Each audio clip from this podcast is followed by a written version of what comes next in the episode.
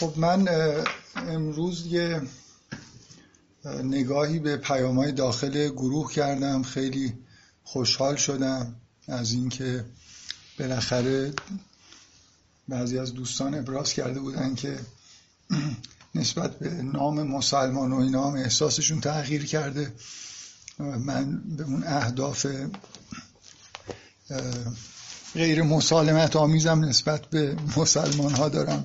نزدیک میشم خب حقیقتا شاید جایی در قرآن به اندازه همین آیه های سوره آل امران این بخش مهاجه با اهل کتاب و اینها این حالت رو نداشته باشه که تفاوت بین اون چیزی که قرار بود اسلام باشه با اون چیزی که نهایتا بهش تبدیل شد اینقدر در واقع روشن اینجا بیان شده که ما قرار بود که یه دینی باشیم که ادیان دیگر رو هم میپذیریم. تمام هم و غممون قرار بود توحید باشه.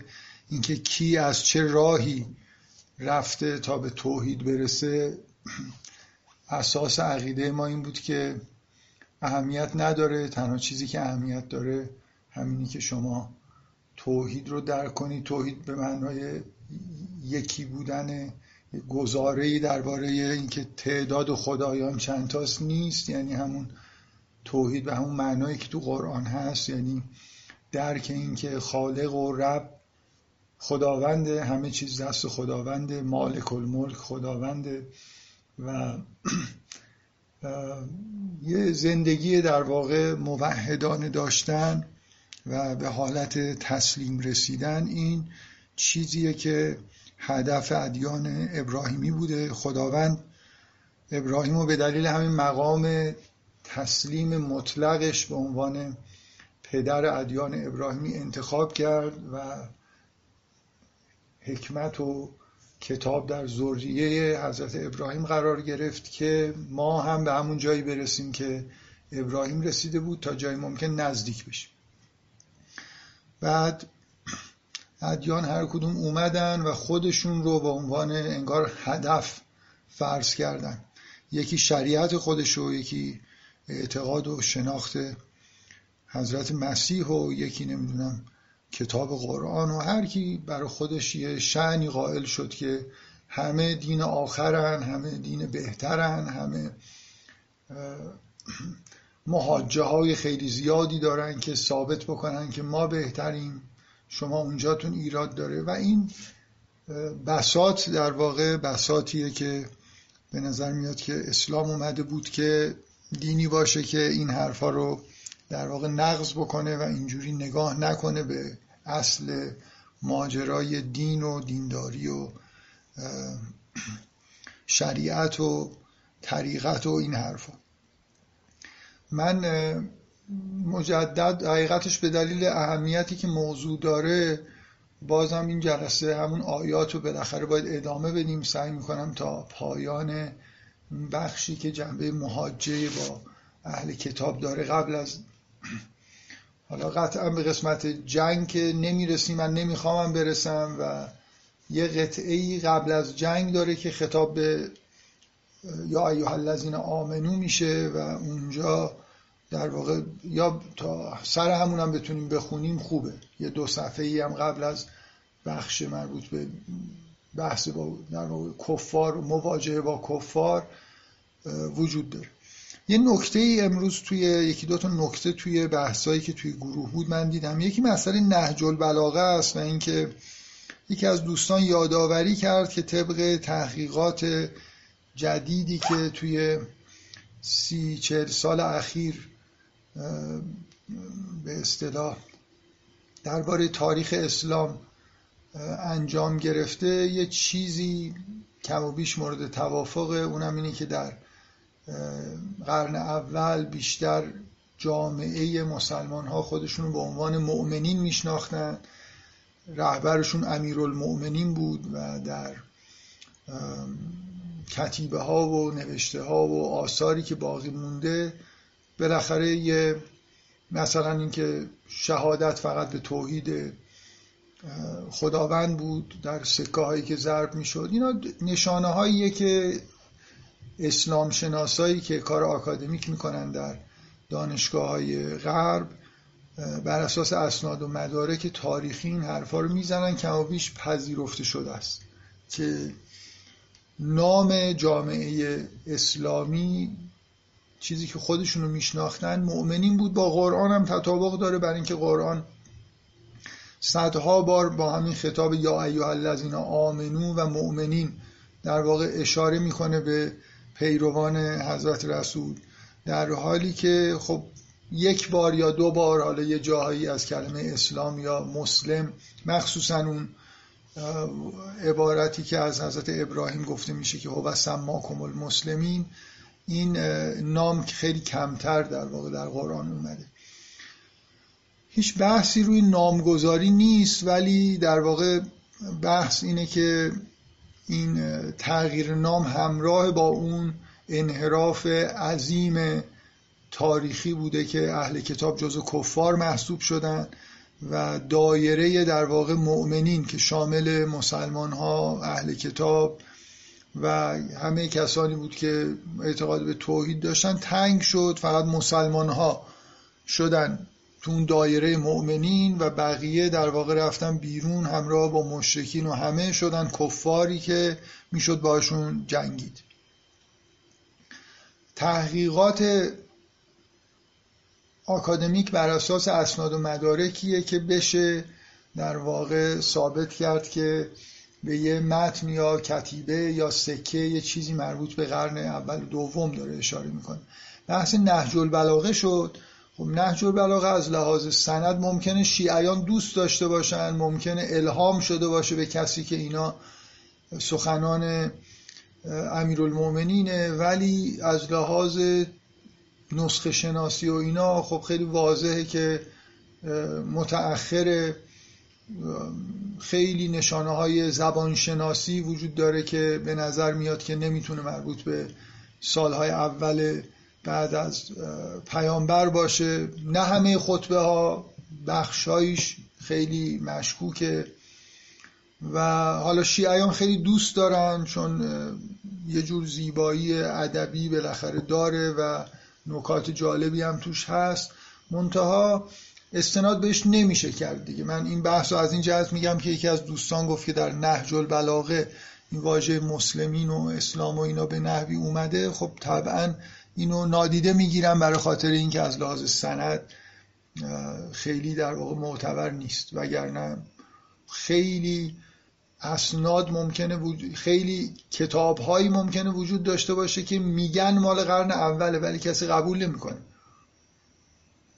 تا وقتی سند قدیمی نباشه تا وقتی نشانه ها و دلایل واضحی نباشه که نشون بده که این اسناد واقعا این کتاب و گفته ها قدیمی هستن چندان خب بهشون نمیشه استناد کرد. منتها اصلا ماجرایی نیست که یعنی این یه چیز بحث خیلی فرعیه. اینکه مسلمان ها خودشونو کی مسلمان نامیدن یا مسلم گفتن جامعه رو مسلمین گفتن اسلام رو استفاده کردن. یعنی اصلا مهم نیست که خودشونو به چه نام. اسلام اسم بسیار زیبایی مسلم فوق العاده قشنگه. شاید از مؤمن و مؤمنین و اینا هم بهتر باشه. ولی نکته اینه که سایرین توی این محدوده می گنجن یا نمی گنجن آیا اونا جزو کفار حساب میشن یا نه؟ بحث اصلی اون انحراف بزرگی که در واقع به وجود اومد در تاریخ اسلام این بود. انحراف بزرگی نبود که کی خلیفه بعد از پیامبر بشه. مطمئنا هیچ, هیچ اهمیتی نداره که چه کسی خلیفه بعد از پیامبر میشه. اگر روال کار زمان پیامبر رو و اعتقادات صحیح و رعایت می‌کردن حالا هر کسی می‌خواد باشه. حضرت علی بشه مشاور یا بشه نمی‌دونم ناظر ولی انحراف به وجود نیاد. مشکل اینه که مثلا فرض کنید بزرگترین فرقه ای که جدا شده از بدنه جامعه اسلامی شیعیان هستن که حرفشون اینه که خلیفه بعد از پیامبر تعیین شده بود و اینا تخلف کردن. و دقیقا اینجا مسئله اینه که خب خب که چی؟ چه انحرافی به وجود اومد. این مسئله این بود که متعه رو نمی‌دونم عمر نقض کرد. انحرافی که به وجود اومد این بود. یه مقدار که وارد بحث میشید می‌بینید که انحراف این بود که اون نباید می‌شد این باید می‌شد. اینا خوب بودن اونا بد بودن. دقیقا مسئله اینه که یه جور فرق بازیه که شما وقتی به کنهش نگاه می‌کنید خود شیعیان در خیلی جهات ممکنه منحرفتر از بقیه مسلمون هم شده باشن و هیچ به نظر میاد مطلقا در فقه شیعه علاقه به اینکه با اهل کتاب جور دیگه ای رفتار بکنن نیست. یعنی اگه قبول بکنید که بزرگترین انحرافی که به وجود اومده که اصلا با اصل محتوای دعوت پیامبر تناقض داره اینی که به اهل کتاب بگن کفار همین الان تشریف ببرید یه رساله عملیه باز بکنید. می‌بینید که هم اوایلش نوشته که کسایی که کسی که به پیغمبر به عنوان پیامبر اعتقاد نداشته باشه یعنی مسلمون نباشه کافر. بنابراین بازی دیگه. فر... این میشه فرق بازی. یه بهانه پیدا بکنیم بگیم نه اون نباید این نباید پاشو این ور میذاش اون نباید پاشو اون ور میذاش. اصل ماجرا می‌بینید که اون انحرافی که بعد از پیامبر به وجود اومد ظرف کمتر از یک قرن. و رفتن به جنگ همه دنیا و اهل کتاب و این حرفا. همونو شیعیان هم دارن بدتر هستن بهتر نیستن. اهل کتاب و نجس می‌دونن. من هنوز خدا شاهده یادم میفته و گاهی حتی هنوزم می‌بینم انگار یه جاهایی هست. آدم خجالت می‌کشه از اینکه در همین نظام جمهوری اسلامی تا یه مدت پیش به اصطلاح جزو قوانین مربوط به اقلیت های دینی بود که اگه مثلا قنادی دارن باید پشت شیشهشون بنویسن. اقلیت مذهبی. که یه بار مسلمونا خدای نکرده ناخواسته و ندانسته نرن اونجا یه شیرینی بخورن. تمام مری و معده و روده هاشون نجس بشه بعد این آب کشیدنش ممکنه خیلی طول بکشه و سخت باشه. به هر حال این فضاحت ها به وجود اومده. شیعه سنی هم نداره متاسفانه. شیعه فقط همینجوری حرفش اینه که اونا بد بودن اینا خوب بودن. و خوب بودنشون معلوم نیست یعنی من فکر می‌کنم قبلا هم اینو گفتم ماجرای آشورا و کشته شدن امام حسین پیامش برای ما اینه که بفهمیم که پنجاه سال بعد از پیامبر همه چیز زیر رو شده بوده و کنجکاو باشیم ببینیم که چه انحرافای بزرگی در تاریخ اسلام به وجود اومد که کار به اینجا رسید ظرف کمتر از پنجاه سال. و متاسفانه شما اینجور نگاه رو کمتر می‌بینید دیگه. اصلش اینه که روزخانی بکنیم و مردم گریه بکنن و و البته خب به حال برای کاری که انجام میدیم یه دستمزد خوبی هم دریافت بکنیم. این برگردیم. من می‌خوام قبل از اینکه در واقع ادامه بدم اون مقدمه دوم که خودش دو قسمت داشت. که هر کدومش با یه آیه توحیدی بسیار بسیار زیبا در واقع شروع می شد یه آیه شهد الله انه لا اله الا هو داشتیم و بعد یه آیه قل اللهم مالک الملک که این بعد از این قول اللهم مالک الملک که جنبه توحید عملی و اینکه همه چیز دست خداست. توحید به این معنا که روز و شب مرگ و زندگی هر چی در جهان اتفاق میفته کی در جنگ پیروز بشه کی بازنده بشه کی ذلیل باشه کی پول داشته باشه کی نداشته باشه همه اینا رو مطلقا خداوند در جهان تعیین می‌کنه و دست خداست و توصیه بلا فاصله به مؤمنین اینه که کافرین رو الذین کفر و همون آل فرعون رو به عنوان اولیاء خودتون قرار ندید. و هر کسی این کار بکنه در واقع بهش اختار میشه که دیگه خداوند انگار یه جوری از ولایت خداوند خارج شده. ولایت فقط مال برای مؤمنین مال خداست و کسی که خدا رو قبول نداره و موحد نیست نباید ولایت داشته باشه بر مؤمنین. این در واقع چیز دیگه. این اون مسئله که مواجهه بین جامعه امت جدید و کفار رو می‌تونه به وجود بیاره. من علت اینکه برگشتم دوباره می‌خوام در این مورد صحبت بکنم یه آیه هست میگه که آیه 29 من انگار همش دفعه قبل از اون اسلاید حالت اسلاید داره شماره رو یکی زیاد می‌گفتم تو آیه 29 میگه قل ان تخفو ما فی صدورکم او تبدوه یعلم الله و یعلم ما فی السماوات و ما فی الارض. میگه اگر اون چیزی که در سینه هاتون هست پنهان بکنید یا آشکار بکنید خداوند این رو می‌دونه. و این از این جهت این آیه رو دوباره تکرار کردم که یه جوری یادتون باشه دو تا آیه در ابتدای سوره بود که گفتم که اینا حالا بعدا در موردش صحبت می‌کنیم. آیه ای که می‌گفت ان الله لا یخفا علیه شیء فی الارض ولا فی السما اینجا یه تکراری در واقع از این محتوا می‌بینید که قل ان تخفوا ما فی صدورکم او تبدوه یعلمه الله بعد از اینکه در ابتدای سوره حرف از این شد که خداوند کتاب رو فرستاده و یه عده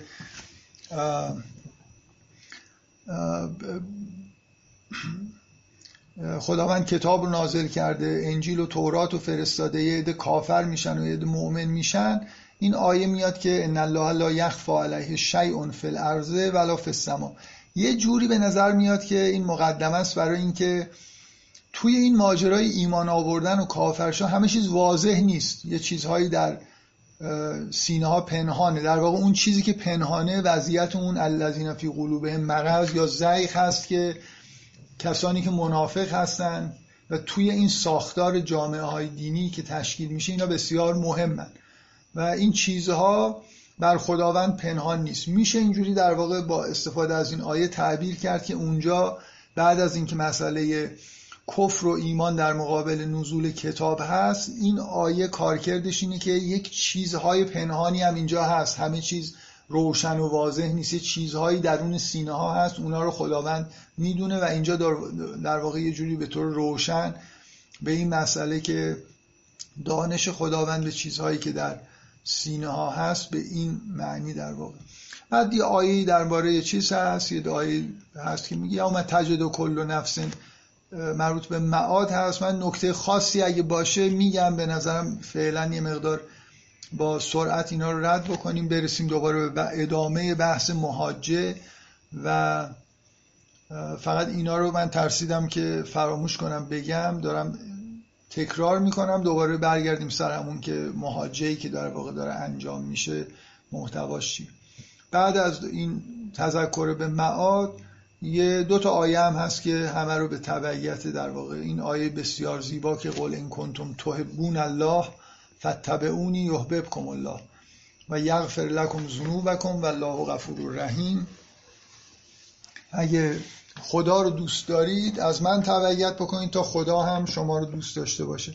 این برای مؤمنینی که تابع حضرت رسول هستند بسیار بسیار خب آیه شوق انگیزیه که پیامبر حبیب خداست و ما اگر تبعیت بکنیم ازش بسیار در واقع وعده ای داده شده که کسانی که از پیامبر تبعیت می‌کنن مورد محبت خدا قرار می‌گیرن.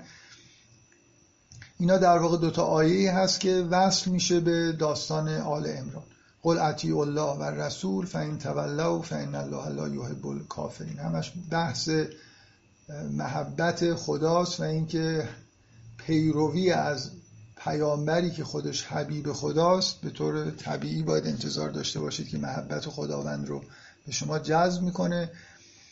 اتبعونی رو اونجا اگه که در پایان این قسمت میگه که تبعیت بکنید تا خداوند شما رو دوست داشته باشه این آیه‌ای که آیه آیه هجدهم می‌گفت که فین جو که فقل اسلم تو وجهی لله و من اتبعن. من وجه خودم رو به سمت خداوند در واقع خودم رو تسلیم خداوند کردم و کسی که از من تبعیت کرد. این مجددا این واژه اتبعونی و تبعیت از پیامبر در واقع اون انتها تکرار شد. برگردیم سر بحثی که من خب هر چون خیلی مهمه من بارها نمی‌دونم چند بار واقعا تو این جلسات هر وقت که بحث واژه اسلام شده سعی کردم با تاکید زیادی موضوع رو بگم و همین انحرافی که شما ادیان دیگر رو به رسمیت نشناسید و فکر کنید نسخ شدن و دیگه از این به بعد نمی‌دونم قرآن اومد همه باید تابع پیامبر باشن و اونا دیگه قبول نیستن. حالا یه مشت آدم هم هستن که اهل سنت هم قبول نیستن و همینجور این مزخرفاتی که از بچگی متاسفانه توی مغز خیلی ها کردن و این بیرون کردنش خیلی راحت نیست. و همین که من هی تکرار می‌کنم ولی همه امروز واقعا تعجب کردم که بعضی از دوستان انگار هنوز مسئله براشون ابهام داره یا تازه داره روشن میشه. در حالی که تمام قرآن در واقع شد مدام تکرار میشه این مسئله که این ادیان فرقی ندارن و سوره بقره با تاکید روی این مسئله صحبت شده آل امران تاکیدش از اونم بیشتره. ولی خب دیگه بالاخره وقتی آدم خیلی یه چیزی از بچگی تو ذهنش رفته که مثلا اصلا اونا همین تصور که یه دین که میاد دینهای قبلی دیگه قبول نیستن. قبول چی چی نیستن. می‌دونید این دقیقا همین روحیه ای که شما اینجا در اهل کتاب می‌بینید که مقابل دعوت اسلام دارن به شدت در خود مسلمان هم ایجاد شد. همون بقیی که ازش حرف زده میشه که در اهل کتاب به وجود اومده بود که باعث می‌شد اینجوری نگاه کنن که دین خودشون قبوله خودشون رستگار میشن. دیگران رستگار نمیشن. این در مسلمان ها اگه شدیدتر نباشه کمتر نیست. در شیعیان از اونا بدتر اونا از شیعیان بدتر هر دو از هم بدتر. این یه جمله معروفیه که من خیلی بهش علاقه دارم. خب این ماجرایی که اینجا هست من می‌خوام یه بار دیگه برای روشن شدن در واقع این شیوه بحث که توی آل امران هست یه چند تا تمثیل مثلا استفاده بکنم. واقعا سوالای پایان جلسه قبل به من این حس و داد که انگار بحثی که کردم کافی نبوده. من تلاشم اینه که نشون بدم سعی کنم بگم که نه فقط شیوه بحثی که توی آل امران با اهل کتاب هست بد نیست. مثلا اول جلسه شروع آل امران گفتم که یکی ممکنه احساس بکنه که این چه طرز بحث کردن اونا مثلا میان جلو بحث بکنن پیامبر میگه که بهشون بگو که اگه اسلام آوردید که هیچی اگه نه هم که هیچی مثلا هیچ بحثی انگار انجام نمیشه. من تاکیدم رو اینه که نه فقط بحث خوبیه بلکه سعی بکنم نشون بدم که اصلا این شیوه لاقل شروع بحث ادامه بحث ضروریه و بهتر از این نمیشه. یعنی راهی به سمت اینکه یه همچین چیزی رو احساس بکنید باز بکنم. نه اینکه فقط توجیه بکنم که حالا شیوه بحث بد نیست. همینه. یعنی با اهل کتاب اینجوری باید در زمانی که پیامبر حداقل در زمانی که پیامبر حضور داره این بحث شیوه درست بحث کردن باشون بوده. بذارید از اینجا شروع بکنم که یه تمثیلی فکر کنید برای اینکه روشن باشه مسئله. فکر کنید که این اسلام کسی که بیاره یه علامتی داشته باشه. یه, یه حالتی هست که آدما به درک عمیقی از توحید می‌رسن و تو زندگیشون هم این توحید تسری پیدا می‌کنه حق رو می‌شناسن. خدا رو می‌شناسن توحید رو درک می‌کنن اینکه همه چیز از خداست و به خدا برمیگرده و اینو واقعا درک می‌کنن و مطابق با همین هم دارن زندگی می‌کنن. به این, به این میگیم اسلام آوردن. تسلیم شناختن حق و تسلیم حق بودن اسلام آوردن. فکر کنید یه علامتی هست. ما رو طوری خلق کرده بودن مثلا یه مثل اینکه یه لامپی تو کله ما روشن می‌شد که اینایی که اسلام آورده بودن قابل شناسایی بودن. یه موقتا این فرض رو بکنید تو این مثال اول. و این رو هم اضافه بکنید که از اولی که حضرت ابراهیم و ادیان ابراهیمی اومدن هدف سراحتا ذکر شده به طور مداوم در همه پیامبران گفتن و همه هدفشون این بوده که چراغ مردم و این لامپه رو روشن کنن تو کله مردم. چیز دیگه ای نبوده. بنابراین ما یه سلسله از انبیا داریم که از خیلی قبل شروع میشه. حالا به طور خاص از حضرت ابراهیم پیامبران متعددی اومدن کتاب ها اومده شریعت های اومده همه می‌خواستن این لامپ رو روشن کنن. پس هدف روشن. این اولش ببینید آیه اول در واقع با تأکید داره میگه که اینکه شهد الله انه لا اله الا هو و الملائکت و اولو العلم قائما بالقسط. لا اله الا هو العزیز الحکیم. ان الدین عند الله الاسلام. دین روش زندگی سبک زندگی در نزد خداوند. اینه که این لامپتون روشن باشه. و مختلف الذین اوتل کتاب الا من بعد ما جاءهم العلم. بقی هم بینهم همه کسایی که بهشون کتاب داده شده اینو می‌دونن. بهشون گفته شد که هدف همه این بسات انبیا و نبوت و رسالت ها و معجزات و هر چیزی اتفاق افتاده.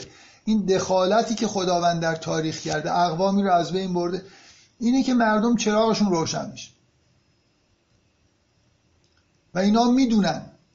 الا من بعد ما جاءهم العلم بقی هم بینهم. فقط اون حالت بقی و حسادت و برتری طلبی و رقابت و اون هویت یابی و این باعث شد که این رو فراموش کردن یا قبول ندارن. و الا در دعوت انبیا همین بوده تو کتاباشون همین نوشته که انبیا اومدن برای توحید انبیا نیومدن به خودشون دعوت کنن انبیا نیومدن چیز دیگه ای بگن. یه هدف اینه این چراغه رو روشن بکنن حالا پیامبر اومده میگه من چراغم من و این آدمایی که اطراف من هستن نگاه کنید ما چراغمون فرض کنید. الان اینو فعلا فرض بکنید که این لامپ روشن شده معلومه قابل رویته ما چراغمون روشن شده. اون چیزی که انبیا دنبالش بودن مگه همین نبود؟ چه, چه بحثی با من دارید می‌کنید؟ در مورد چی دارید با من بحث می‌کنید؟ ما رو نگاه کنید ما لامپمون روشنه. ما توحید رو درک کردیم. عمیق. همین کتاب قرآن نشان دهنده روشن بودن لامپ پیغمبره. وقتی که به این زیبایی درباره توحید حرف می‌زنه اون دعوت انبیا رو با زبان زیباتری از خود اونا داره بیان می‌کنه. چهرهش رو نگاه می‌کنید عملش رو نگاه می‌کنید پیروانش رو نگاه می‌کنید اینا آدمایی روشن شدن. شما اومدید با من مهاجه می‌کنید که دین ما غلط دین شما درسته فاین حاجو کرد فقل اسلم تو وچی الله و من اتبن ما تسلیم خدا شدیم و من تسلیم شدم و کسانی که همراه من هستن. و قل للذین اوتل کتاب و الامین اسلمتم. شما چراغتون روشنه؟ اگه چراغتون روشن شده که هدایت شدید. اگرم برگشتن رفتن که فین نما علیک البلاغ. چیزی که اینا فراموش کردن اینه که اصلا اینا میگن که اینا فکر می‌کنن که خب حتما باید مسیحی باشی که به جایی رسیده باشی. اون یکی فکر می‌کنه که فقط یهودیا به یه ارتباط خاصی مثلا با خدا پیدا می‌کنن. اولین تذکر اینه که یادتون رفته که دین برای چیه. اصلا اساسا آدمی که به توحید رسیده آدمی که روشن شده و داره توحیدی زندگی می‌کنه به هدف انبیا رسیده. اگه دعوت به همینم داره می‌کنه داره دعوت به اون چیزی می‌کنه که ابراهیم و سایر کسانی که اومدن دعوت کردن. اصل ماجرا اینه. ما چیز دیگه ای نداریم. این که نمی‌دونم حالا این اینجور نماز می‌خونه اون اونجور نماز می‌خونه اینا همه فرعیاته. اولین نکته در بحث با اهل کتاب تذکر دادن به اینه که یادتون نره یادتون رفته ماجرا چی بود برای چی انبیا اومدن. شما در مباحثه و این محاجه که اهل کتاب دارن سعی می‌کنن باز بکنن با پیامبر و پیروان پیامبر بیش از این که استقبال از محاجه ببینید چیزی که می‌بینید اجتناب از محاجه با ایناست. شما اهل کتابید ما می‌دونیم که پیامبرانی اومدن شما پیرو اونا هستید از نظر ما دین شما قابل قبول ما رو هم نگاه کنید ما همون حرف رو داریم می‌زنیم. لامپمون هم روشنه. اگه تشخیص نمی‌دید بذارید من واقعا اینو دارم میگم. اون آدمایی که خودشون مسلم هستن لامپ روشن و خاموش رو می‌بینن. یعنی مشکل اینه که طرف یا اصلا یادش رفته که اصل ماجرا اینه که قرار این لامپ روشن بشه یا اگه یادش نرفته از لحاظ تئوری قبول داره چون خودش لامپش روشن نیست نمی‌بینه که پیامبر و پیروانش جزو آدمایی هستن که لامپشون روشنه. اگه اینو, اینو قبول داشته باشیم که با سراحت یعنی اساس بحث اینه. قطعا همه انبیا به همین دعوت کردن. اون آیه اول اینو روشن می‌کنه که همه اینا کتابای خودشون رو نگاه کنن. اینایی که الذین اوتول کتاب خیلی واضحه که ابراهیم و موسی و عیسی همه همین حرف رو زدن. که هدف ما اومدیم به شما بگیم که تسلیم خدا باشید. توحید خدای یگانه همه چیز دست خداست. شما بنابراین تسلیم خدا باشید. هرچی خدا گفت اطاعت بکنید. این زندگی مؤمنانه است زندگی مسلمانه است. همه ما به همین دعوت شدیم. این بنابراین هم ما اینو میگیم همین که مطمئنیم که اونا هم تو کتاباشون رو نگاه کنن دعوتشون نگاه کنن همه انبیا فقط همین دعوت رو داشتن. هیچ حرف دیگه ای ندارن. این که مثلا فرض کنید اگه نمازت اینجا اینا رو بعدا فقها این حرفا رو می‌زنن که اگه نمی‌دونم پاتو این ور بذاری اون ور بذاری جهنم میری و بهش میری. دعوت انبیا محتوایی به توحید و فارغ از اینه که حالا جزئیات شریعت چیه. هدف روشن بوده. این نکته اول. نکته دوم این که واقعا آدمی که به اون حالت می‌رسه تا حدود زیادی قابل تشخیصه برای حالا آدمایی که سطح بالا هستن. اگه نه برای آدمای متوسط هم کم بیش می‌فهمن. آقا پیامبر رو یه نفر از صد متری می‌دید از رفتارش می‌فهمید که این چه ویژگی داره. پیروانش رو نگاه می‌کرد. برتری اخلاقی و روحی پیدا کرده بودن نسبت به همه آدمایی که اونجا زندگی می‌کردن. بنابراین اساس بحث اینه که اول قبل از اینکه بشینیم اونا اومدن سر اختلافات بحث بکنن و هدف پیامبر هدف قرآن هدف اسلام اینه که بهشون بگیم که سر اختلافات بحث نکنیم. سر مشترکات به توافق برسیم. ما پیروان یک پیامبر انگار هستیم. ما همه پیروان ابراهیمیم ما همه پیروان یک دین هستیم. حالا شکلهای مختلف پیدا کرده. بنابراین نمیشه بحث رو تا یارو اومد یه آدم منحرفی بیاد بخواد بحث رو شروع بکنه تو هم بپری باش سر یه چیز مزخرفی شروع کنی بحث کردن. اول اینه که بهش بگی آقا برای چی داری بحث می‌کنی اصلا؟ هدف چیه؟ می‌خوای می‌خوای به من بگی که فلان جزئیات اگه نمی‌دونم توی اعتقاد من نباشه جهنم میرم برو کتاب خودتو نگاه کن ببین که یه همچین چیزایی ننوشته. من هدفم اینه که اینو روشن بکنم که این حالت اجتناب از بحث و تکرار این که هدف چی بوده باید در ابتدای بحث بیاد. باید اگه قرار بعدا بحثی هم بشه سر یه جزئیات یه چیزی چیزکی گفته بشه که می‌بینید توی قرآن زیاد وارد این بحث. هیچ وقت در مورد تو قرآن شما نمی‌بینید درباره انحراف شریعت یهود چیزی به اون صورت گفته باشه. خیلی خیلی مختصر. ممکنه یه اشاره به در مورد تسلیس فقط تسلیسی عقیده ایه که خیلی دیگه حالت شرک آمیز ممکنه پیدا بکنه ممکنه پیدا بکنه. واقعیت اینه که الان چیزی که مسیحی ها میگن مطلقا شرک نیست. یه چیز یه خورده بیمعنایی خیلی برای خودشون هم روشن نیست ولی موحد هم بالاخره مسیحی یا علکی یا آدمی که موحد یا نزدیک به توحید انگ شرک بهش بزنیم که مثلا چیزش کنیم از حیز انتفاع ساقطش بکنیم به نفع خودمون این کار درست نیست. پس بحث اساسش اینه. ما به همون چیزی داریم دعوت می‌کنیم که همه انبیا دعوت کردن و حالا از هر راهی رفتیم می‌بینید که ما چراغمون روشنه. چراغ شما هم اگه روشنه که فبه ها اگر نه برید مشکل خودتون حل بکنید. در واقع یه راه مناسبتر از بحث کردن سر جزئیاتی که غالبا به هیچ دردی نمی‌خورن حالت شکل، شکلی و سوری دارن. بهتره که مثلا یه راه اینه که شما نگاه کنید ببینید الان در تاریخ اسلام اسلام چقدر عارف مثلا جلیل القدری که تونسته باشه توحید رو عمیق درک بکنه بیان بکنه یا یه کارهای فوقلاده انجام بده تولید کرده یا مسیحیت. هر کدوم بیشتر تولید کرده موفق تر پس این این تمثیل اول یه چیز مشابه اینم به ذهنم رسید. مثل اینه که شما اینجوری فکر کنید که این شریعت ها و ادیان مختلف که اومدن مثل وسایل آچار و انبردست و اینجور چیزها هستن. هدف ما برای چی اینا اومدن؟ می‌خوایم یه پیچی یه پیچایی رو باز کنیم. حرف پیغمبر در ابتدا اینه که یادتون نره. قرار بود اصلا همه این بساط این بود که این پیچا رو می‌خواستیم باز کنیم. بعد پیچا تو دستشه بهشون بگه ما, ما پیچمون رو باز کردیم. تو می‌خوای بگی آچار من قبول نیست؟ یعنی چه آچار تو قبول نیست؟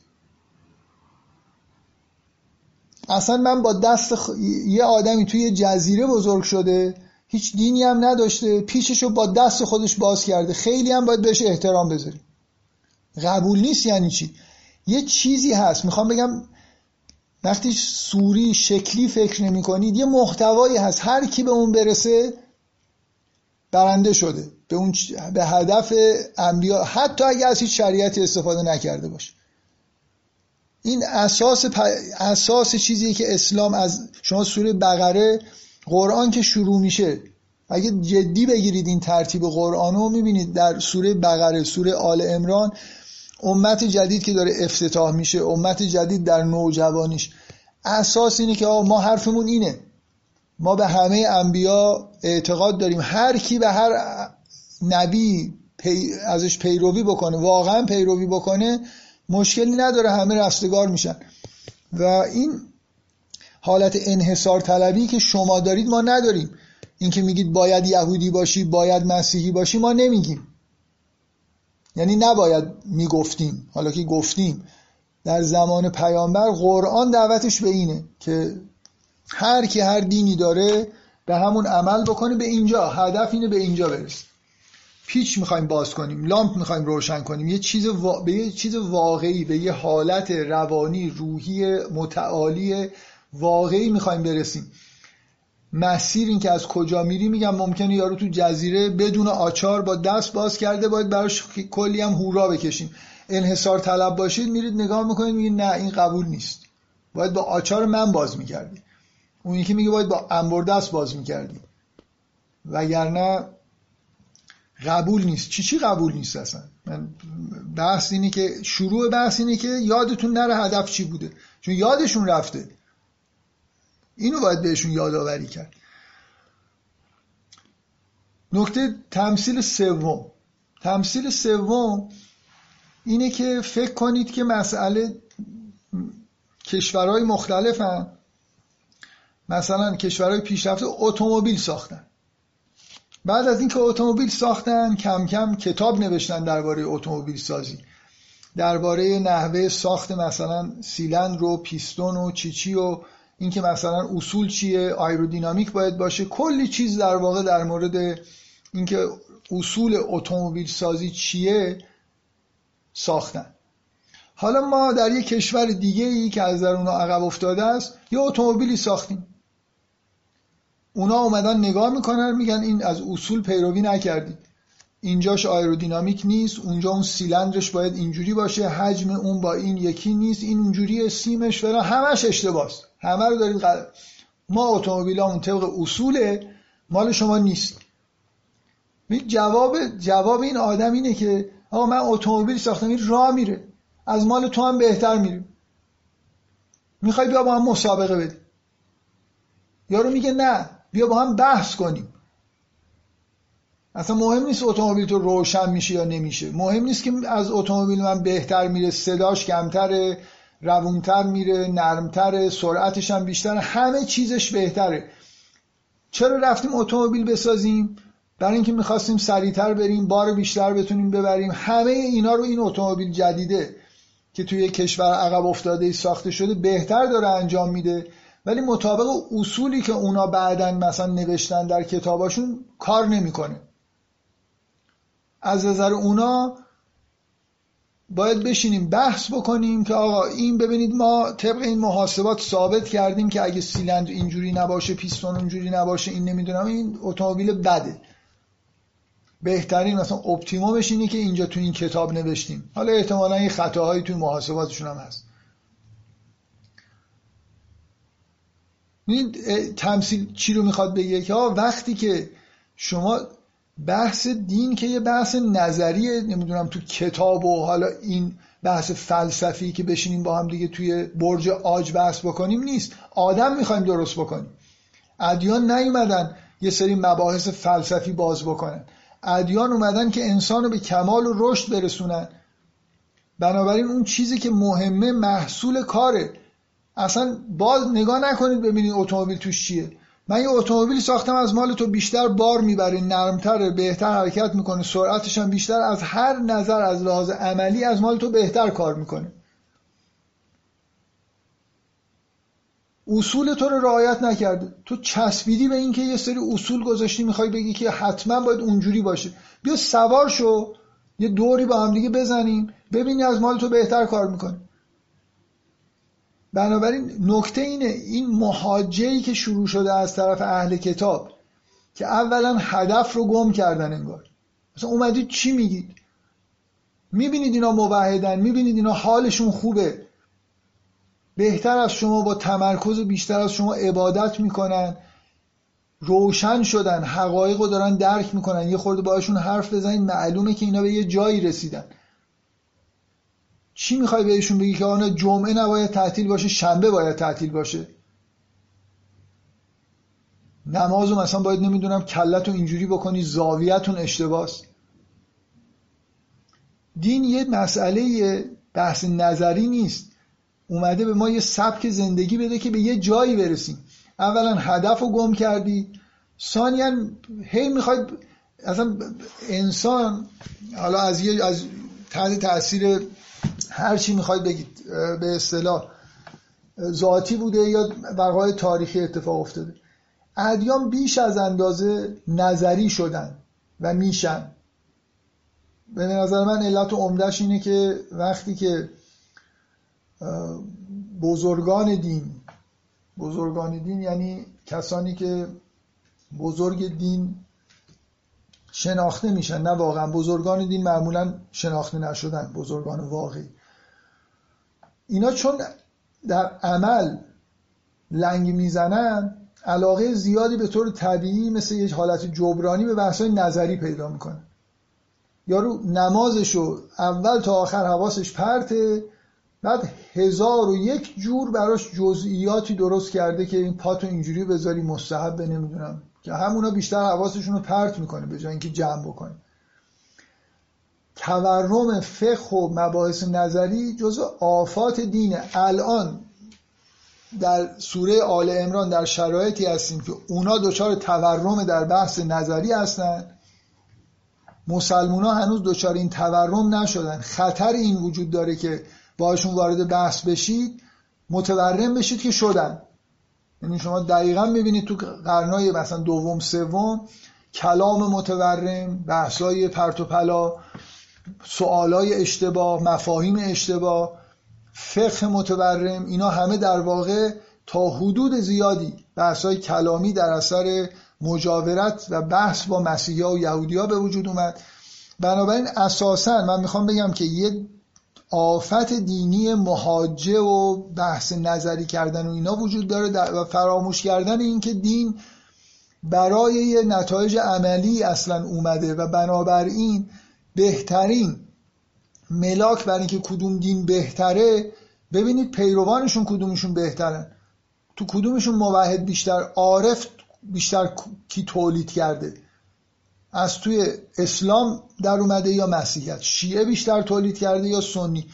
اون موحدین راستینی که کتابی حالا نوشتن یا شخصیت هایی که ذکرشون باقی مونده در تاریخ هر کدوم در هر کدوم بیشتر نشون میده اون دین دین موفق تری منظورم از دین همون الان اسلام آموزش های دینیه که ما به عنوان اسلام به بچه ها میدیم. وگرنه قرآن خب یه چیز هسته مرکزی بوده که عموما فراموش شده است.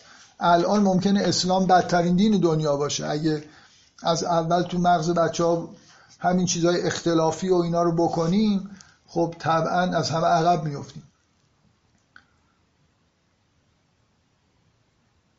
این تمثیل سوم من اینه که به این دقت بکنید که نکته این نیست که کی بهتر بحث می‌کنه.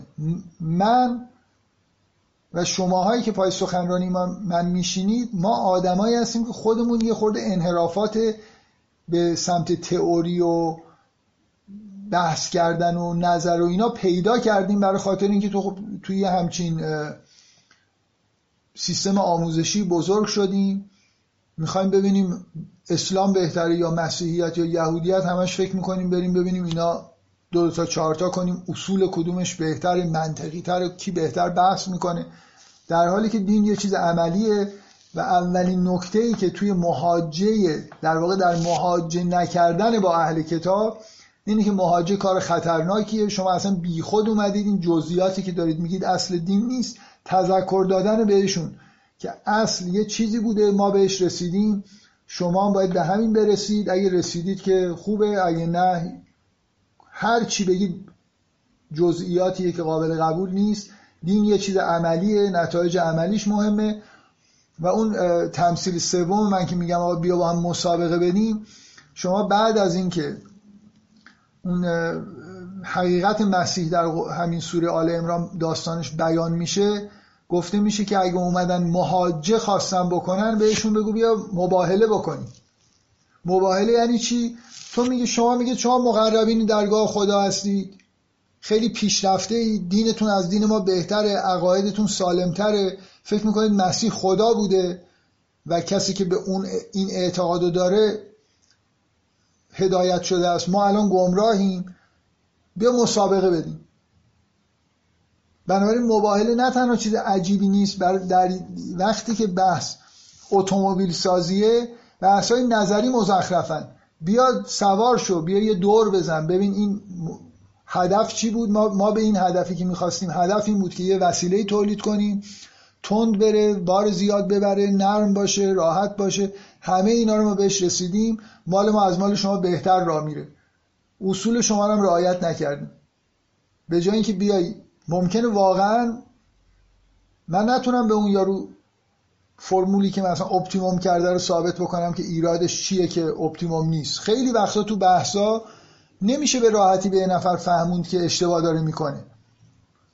برای اینکه خیلی از اصول از بچگی تو کله‌ش رفته اصلا زاویه نگاهش فرق می‌کنه. خیلی سخته که این چیزها رو در واقع به نظر نظری یه نفر رو قانع بکنید. شما همین الان به دنیا نگاه کنید. آقایون و خانومایی که خیلی علاقه دارن به مهاجه و اینجا تعجب می‌کنن که چرا از مهاجه مقدار فاصله می‌گیره قرآن. به جای اینکه قبول بکنه که بیا بشینیم با هم دیگه بحث بکنیم انگار بیشتر میگه که بحث نکنیم. خانوما و آقایان علاقمند به مهاجه و احتجاج کردن و استدلال و بحث فلسفی به کجا رسیده این بحث بعد از دو سه هزار سال؟ توافقی حاصل شده؟ بیشتر به نظر می‌رسه نتیجهش محو شدن حقیقته. یعنی شما وقتی هی فکر کنید با زبان یعنی اصلا من می‌خوام بگم ما یه انحرافی در فرهنگ بشر داریم که از همین زمان پیامبر می‌بینید به وجود اومده در ادیان که انگار بحث کردن خیلی وسیله خوبی برای توافق. خواهد به تاریخ نگاه کنید ببینید واقعا وسیله خوبی برای توافق بوده. کی با کی توافق کرده تو دنیا؟ آخرش رسیدیم از بحث زیاد رسیدیم به دوران پست مدرن که اصلا حقیقتی وجود نداره. هزار تا چون نمی‌تونن توافق بکنن چون ابزار کار این نیست اصلا. یعنی بدون عمل بدون سبک زندگی بدون ملاک های عملی شما نه بین ادیان می‌تونید واقعا فرقش رو خیلی جدی به نتیجه برسونید مثلا بحث و نه در بحث های کاملا نظری حتی می‌تونید همدیگر قانع بکنید. بنابراین مباهله چیه؟ مباهله اینه که ما الان شرایط روحی و تقرب به خدامون از شما بیشتر اینو به وضوح می‌دونیم. همین که اصلا اومدی این پرت و پلا رو داریم میگی معلومه که اوضاع خوب نیست.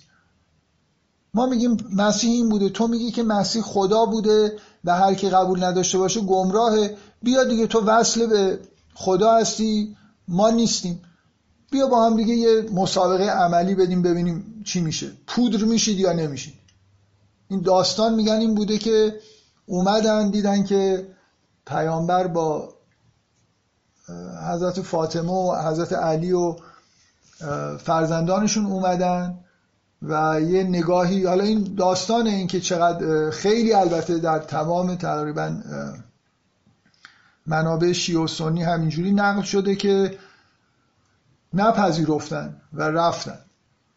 حالا من اونجایی چون اون قطعه داستان رو نمی‌خوام الان در اون قسمت داستانی رو بگم این تا شاید آخرین جلسه این موضوع رو در موردش صحبت بکنم اصل ماجرای مباهله رو.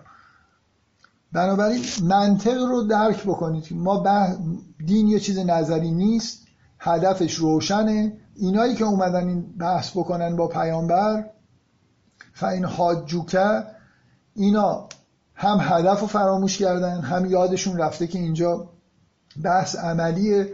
بنابراین اشتباس که فوری بشینید. یارو اومده بیا در مورد نمی‌دونم جبر و اختیار بحث بکنیم. مسلمان بشینن در مورد جبر و اختیار باشون بحث بکنن. اون ببره این ببره اصلا یه چیز بیمعنی که هیچ ربطی به هیچ جایی نداره. درباره معجزات صحبت بکنن. بحث های فلسفی درباره معجزه که چجوری خداوند معجزه می‌کنه کی می‌کنه؟ پیامبر شما میگید پیامبر می‌کنه یا خدا می‌کنه یا هر دو؟ حالا بشینیم سی سال با هم دیگه صحبت بکنیم تو سر کله هم بزنیم و نتونیم به توحید برسیم.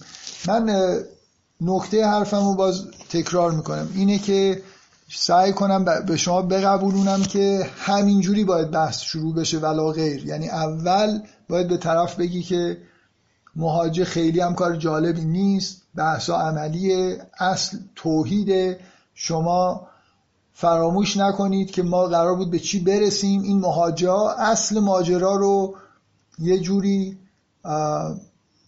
فضا رو تیر و تار می‌کنه و ما رو دور می‌کنه از اون چیزی که در واقع در دنبالش هستیم. حالا بین شیعه و سنی بحث چیه که این باید خلیفه می‌شد یا اون باید خلیفه می‌شد؟ باز صد رحمت به مسیحی هایی که اومده بودن به با پیامبر مهاجه بکنن. بین شیعه و سنی کی به توحید نزدیکتره؟ همون مسلمون تر هر کی دورتر نامسلمون تر سوال پرسیدم. منظورم نیست که جواب بدید. یعنی از حرف من به این نتیجه نرسید که لزوما کسی که زیاد حرف توحید رو می‌زنه خب این خیلی بامزه است دیگه. یه نفر می‌تونه بیاد بسم الله الرحمن الرحیم توحید توحید توحید خوب است توحید مهم است. بگیم او این خیلی به خدا نزدیکه. حرف همینجوری علکی زدن هم نیست. توحید یه واقعیتیه که در درون یه آدم متجلی میشه و اینکه من الان این حرفایی که می‌زنم معلوم نیست که خودم چقدر موحد باشم. شما هم که گوش می‌دیدم همینطور. بپذیرید یا نپذیرید. اگه نپذیرید که معلومه. فبه ها اگه بپذیرید هم معلوم نیست خودتون کجای کار هست به هر حال من حسم اینه که نکات اولیه که تذکر بهشون داده میشه اینه که اولا می‌دونید می‌دونستید تو کتاباتون اینجوری اوتول کتاب بودید تو کتاباتون اینجوری برید نگاه بکنید. اساس اینه باید به توحید لامپمون روشن بشه. اساس توحید مال ما. ما به روشنایی رسیدیم. می‌بینید که عقاید توحیدی بسیار یعنی قرآن رو هر کی دو جملهش رو بشنوه می‌فهمه که آدمی که داره این حرفا رو می‌زنه مثل یه عارف خیلی خیلی سطح بالا یه درک عمیقی از جهان داره. آموزش دیدم که نیست. همه چیز نشان دهنده اینه که این آدم روشن شده. اطرافیانش رو ببین که چجوری رفتار می‌کنن. اصل ماجرا اینه. بنابراین باید خوشت بیاد. نه اینکه. و یه چیزی که بهشون گفته میشه میگه علم تر الی الذین اوتو نصیبا من الکتاب یدعون الی کتاب الله لیحکم بینهم ثم یتولا فریق منهم و هم معرضون. چیزی واضحتر از اینکه شما مسلم نیستید این نیست که کتاب خودتون رو حاضر نیستید بهش رجوع بکنید. اگه من بیام بگم آقا کتابتون نگاه کن همش کتاب توحیده تورات نگاه کن انجیل رو نگاه کن دعوت به توحیده. طرف حاضر نیست این کتاب, کتاب خودش رو به عنوان حکم قبول بکنه ببینه که توش چی نوشته و تسلیم کتاب خودش باشه. این نشان دهنده انحراف این در واقع شروع بحثه بعد که اون قطعه دوم در واقع قول الله مالک الملک میاد و نهایتا من اون داستان که گفتم که فعلا می‌خوام داستان رو بذارم برای آخر یه نفر پرسید که چرا نمیگید؟ برای اینکه می‌خوام این دفعه زیادتر در موردش صحبت کنم. می‌خوام زود برم تا ته سوره برگردم. هرچی وقت مون در مورد اون داستان حرف بزنم که دیگه نگرانی بقیه سوره رو نداشته باشم. یه کمی شک کردم که اسکیپ کردنش خوبه یا بد ولی به نظر من که همچنان حداقل این قسمت مهاجر رو تا تهش بریم فکر می‌کنم بهتر باشه تا اینکه الان داستان رو بخونیم. خب. پایان این قسمت در واقع بحث با اهلی کتاب یه بار دیگه استارتش زده میشه که هم مسئله مباهله میاد و وقتی داستان کلا این قطعه مربوط به داستان تموم میشه آیه 64 این آیه بسیار معروفه که ادامه همین بحثه. یعنی شما این داستان رو اگه الان بردارید از وسط بحثا این آیه ادامه بحثای قبله که هدف اسلامه هدف توحیده اینو فراموش نکنید و این حرفا. میگه قول یا اهل الکتابه تعالوا الی کلمت سواء بیننا و بینکم. بیایید به سمت این این حرف این اعتقاد مشترکی که با هم دیگه داریم که چیه؟ که الله نعبد الا الله ولا نشرک به شیئا ولا یتخذ بعضنا بعضا اربابا من دون الله.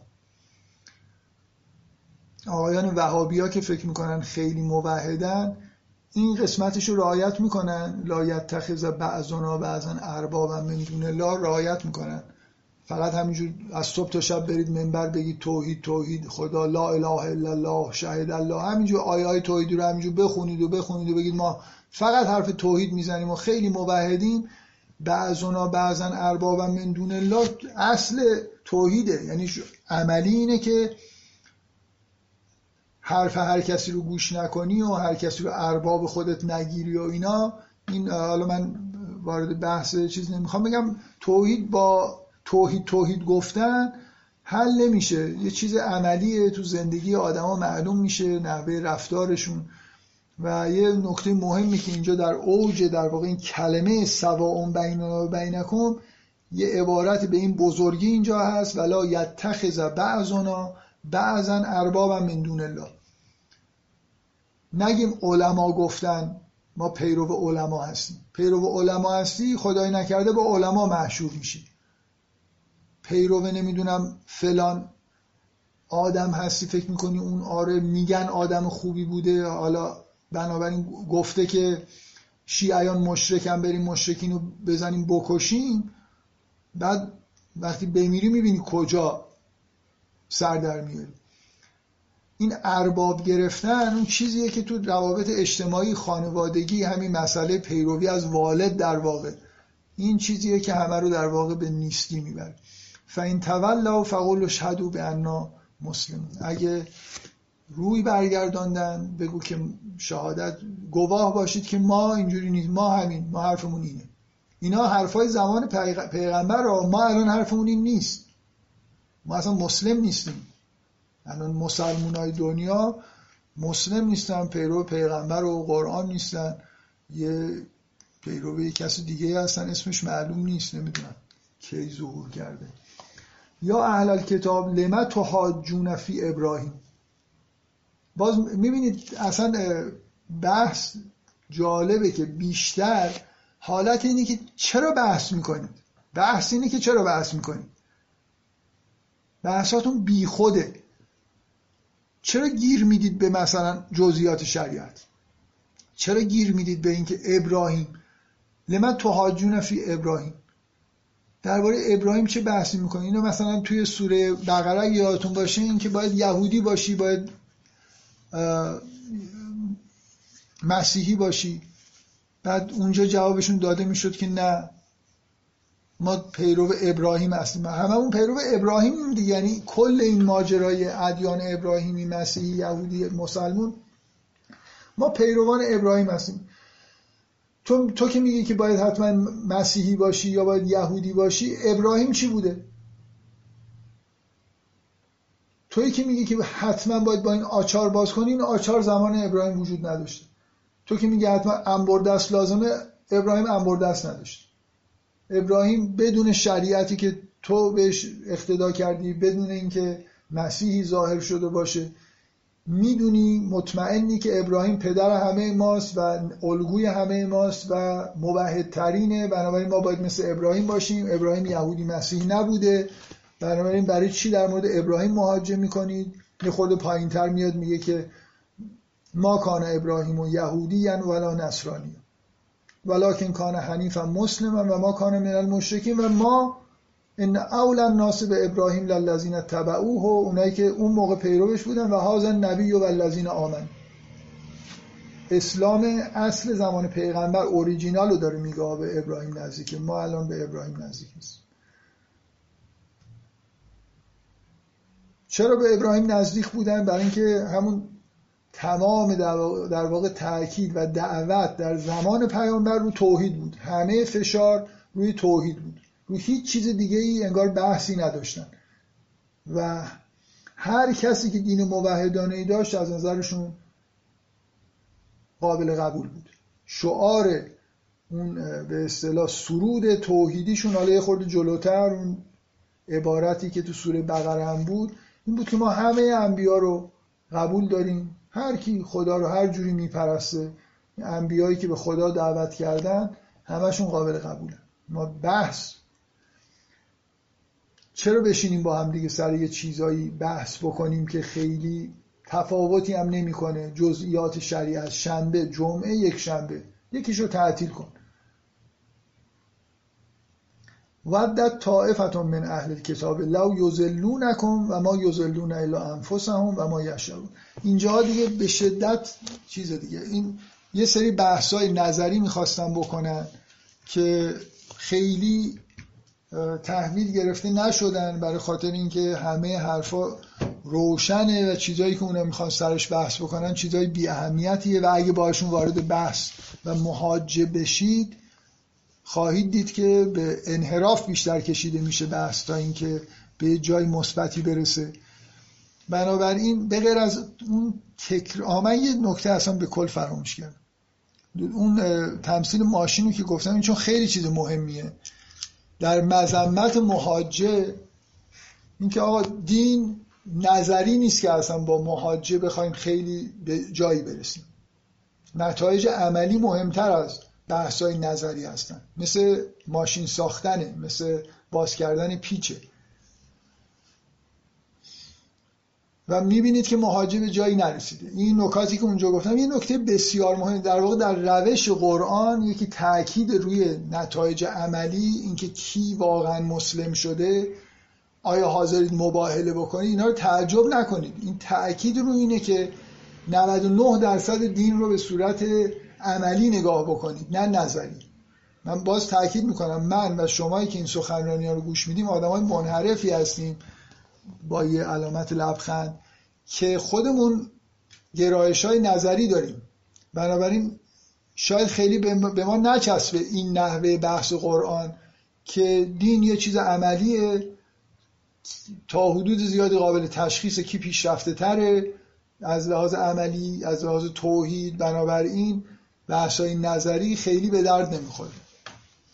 کسایی که گرایش فلسفی دارن خب طبعا میرنجن دیگه. آقا اینقدر ما زحمت کشیدیم سغرا کبرا این حرفا حالا چرا از این بحثا قرآن نمی‌کنه ما یه خورده کیف کنیم و برتری و هوش برتر خودمون رو در واقع به رخ جهانیان بکشیم. نکته ای که فراموش کردم بگم اینه یکی از چیزهایی که باز حالت انحرافی داشته و داره الان شاید خورده بهتر شده باشه اینکه مهمتر از مهاجه مبارزه دو تا آدمی که اختلاف عقیده دارن استدلال کردن تو سر و کله همدیگه زدن همیشه این بوده و هست و غالبا فراموش شده بوده و هست که تو عقیده خودت رو به روشنی بیان بکنی. چیزی که در نظام های فلسفی نادیده گرفته میشه که همش حالت بحث و استدلال پیدا می‌کنه اینه که لاعقل ما آدم آدم های متدین کسایی که به دنیا به صورت توحیدی نگاه می‌کنیم اعتقاد داریم که درون انسان با حقیقت یه رابطه ای در درون انسان وجود داره. من اگه حقیقت رو به روشنی و خوبی بیان بکنم روی بیان حقیقت کار بکنم لازم نیست که از یه فاندیشنی شروع بکنم اصل موضوع بشینم استدلال کنم اینو ثابت بکنم. حقیقت نمایان میشه بر مردم. من اگه راستش رو بگم یه چیزی رو بیان بکنم به دلیل اینکه با بقیه حقایق رابطه برقرار می‌کنه جای خودش رو باز می‌کنه حق خودش رو آشکار می‌کنه. بنابراین به جای تو سر کله هم دیگه زدن و استدلالایی که معمولا رو مفروضاتش نمیشه خیلی توافق کرد استدلالا ممکنه باگ داشته باشه ولی آدم چون نتیجه رو قبول داره معمولا میپره سه چهار تا پله رو بدون اینکه مقدمات رو بگه و می‌بینید که نتایجم زیاد خوب نبوده. اون چیزی که مهمتره اینه که من عقیده خودم رو روش کار بکنم در بیانش. یه سیستم فکری درست بکنم اینو عرضه بکنم. با زیبایی عرضه بکنم با روشنی عرضه بکنم. آدم ها این رو خواهند پذیرفت. آدمی که یه مقدار به اصطلاح فطرت پاکی داره می‌فهمه آشناست می‌دونه که این راسته. شما در اون داستانی که بعد از این مهاجه اولیه میاد در قسمت دومش داستان مسیح رو میگه. در واقع اینکه مسیح چجوری به دنیا اومد حقیقتش چی بود چی کارا کرد.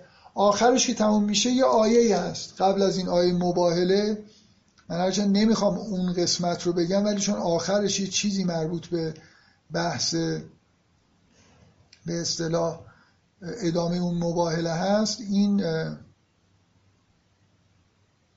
میگه این مثل عیسی میگه ذالک نتلوه علیک من الآیات و ذکر الحکیم این مثل عیسی عند الله عند که مثل آدم خلقه من تراب ثم قال له کن فیکون الحق من ربک فلا تکن من الممترین. فمن حاجک من بعدهی من بعد ما جاءک من العلم فقل تعالوا ندو ابنا. دعوتشون کن به مباهله. بعد میگه ان هذا له القصص الحق و ما من اله الا الله.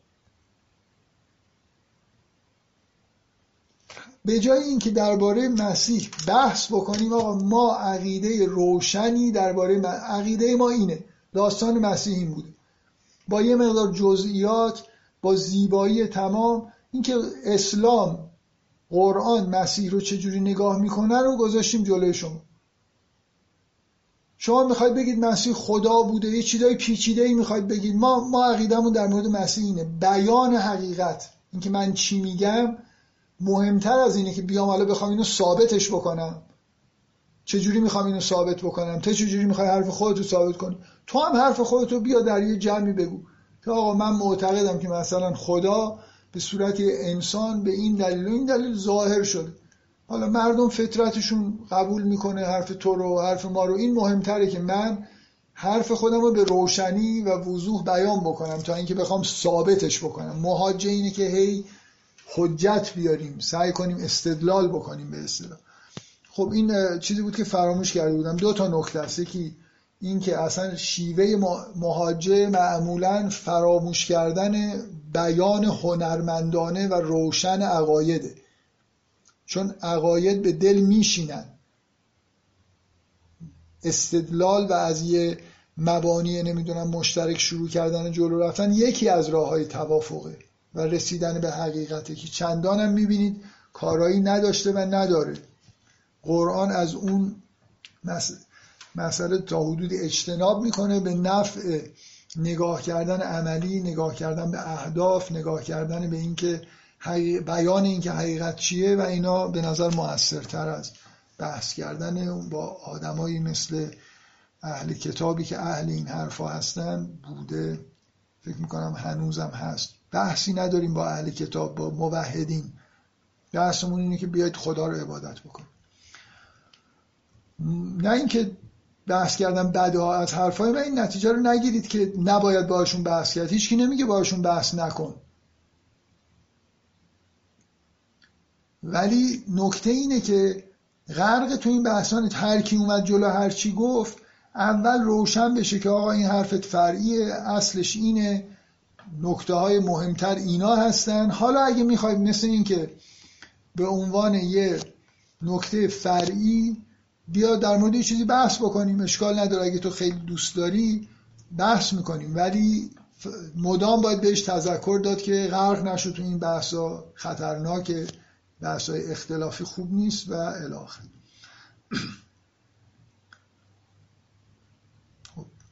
ابراهیم یهودی و نصرانی نبود و نزدیکترین این هستن من یه رسیده بودیم به اینجا که که اهل کتاب دوست دارن که شما رو. یه قسمت بسیار بسیار غمانگیز و زشت در واقع اینه که چهره ای از اهل کتاب که الان مثلا فرض کنید تو مدینه یه عده مشرکین مدینه موحد شدن و اینا دارن جلز و ولز می‌کنن که اینا رو گمراه کنن. طرف خودشون نمی‌تونن بکشن از این آینی که پذیرفتن چون بعدشون میاد. یه آین یه دکون جدیدی انگار جلوی دکونشون باز شده هر جوری شده. این دکونه رو ببندیم. حالا طرف می‌خواد. میگه دوست دارن. و ودت طائفتون من اهل کتاب عده از این اهل کتاب. لو یزلونکم و ما یزلون الا انفسهم و ما یشور به این طائفتون من اهل به این عبارت فقط دقت بکنید. هر چقدر که توی این سوره انتقاد میشه به اهل کتاب به طور مداوم مثل ترجیبا این تکرار میشه که توشون آدمای خیلی خوب آدمایی که لامپشون روشنه تو اینا هست.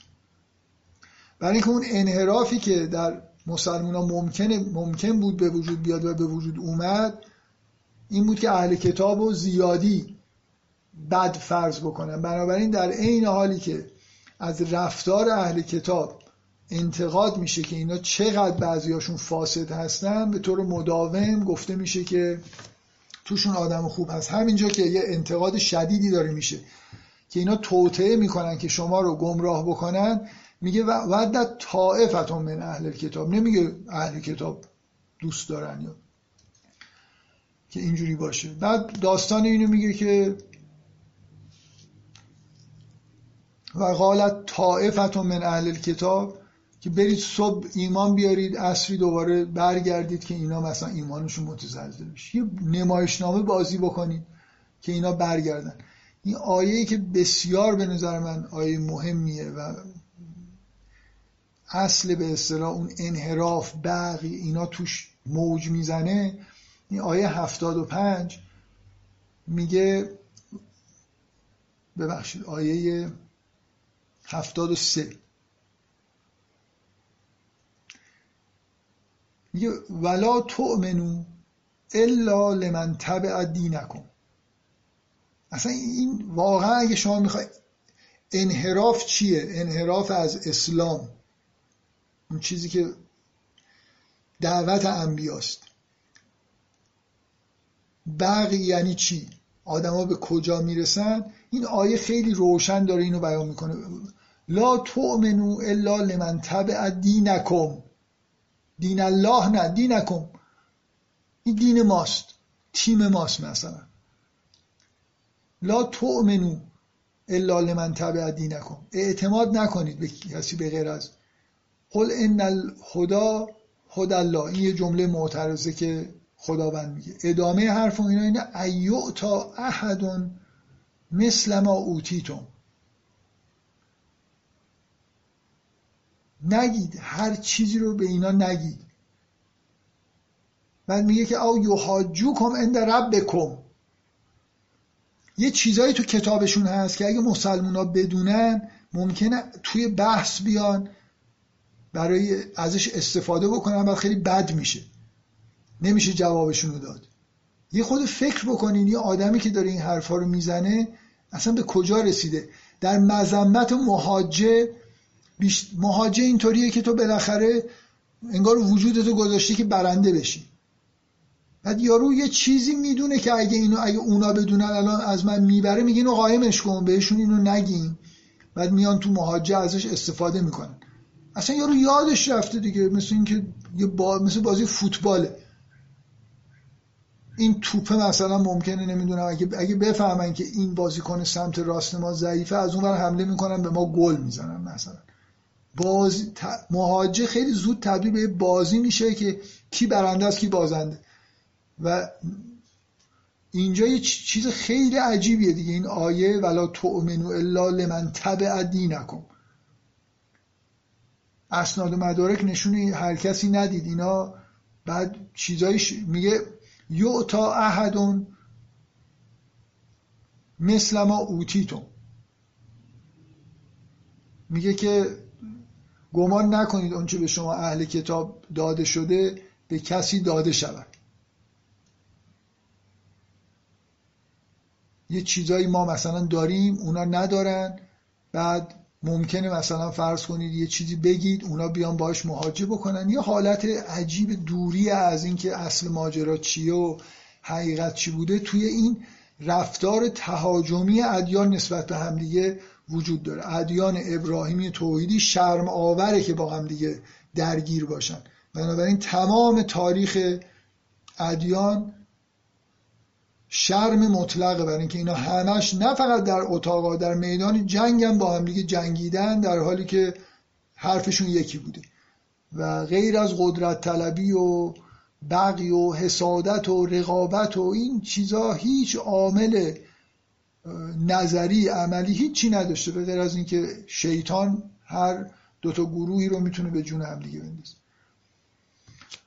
خب بلا فاصله این صحنه زشت که تموم میشه و میگه و من اهل کتابه من این تأمنه به قنطاره یا ادهی الک کسایی تو همین اهل ذره راه نمی‌ذاره برای اینکه شما ذهنتون نسبت به اهل کتاب خراب بشه که این آدمای بدین.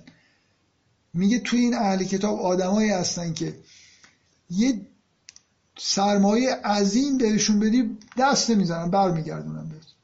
چک هم لازم نیست ازش گرفته باشی. آدمای بسیار درستکار بینشون هست. و بینشون آدمایی هست که یه دینار بهش بدی باید بالا سرش وایسی تا بهت بده. خب این فراموش نکنید که اینا بعضیاشون بسیار پیشرفتن بسیار مقرب درگاه خدا هستن آدمای خوبی هستن. خطر در واقع انتقاد کردن به محض اینکه یه آیه میاد که حالت انتقاد شدید از طائفتون من اهل کتاب داره با وجود اینکه تو خود اون آیه میگه طائفتون من اهل کتاب که مشکلی پیش نیاد ولی این ترجیح بنده میاد بعدش. بینشون آدمای خیلی خوب هست.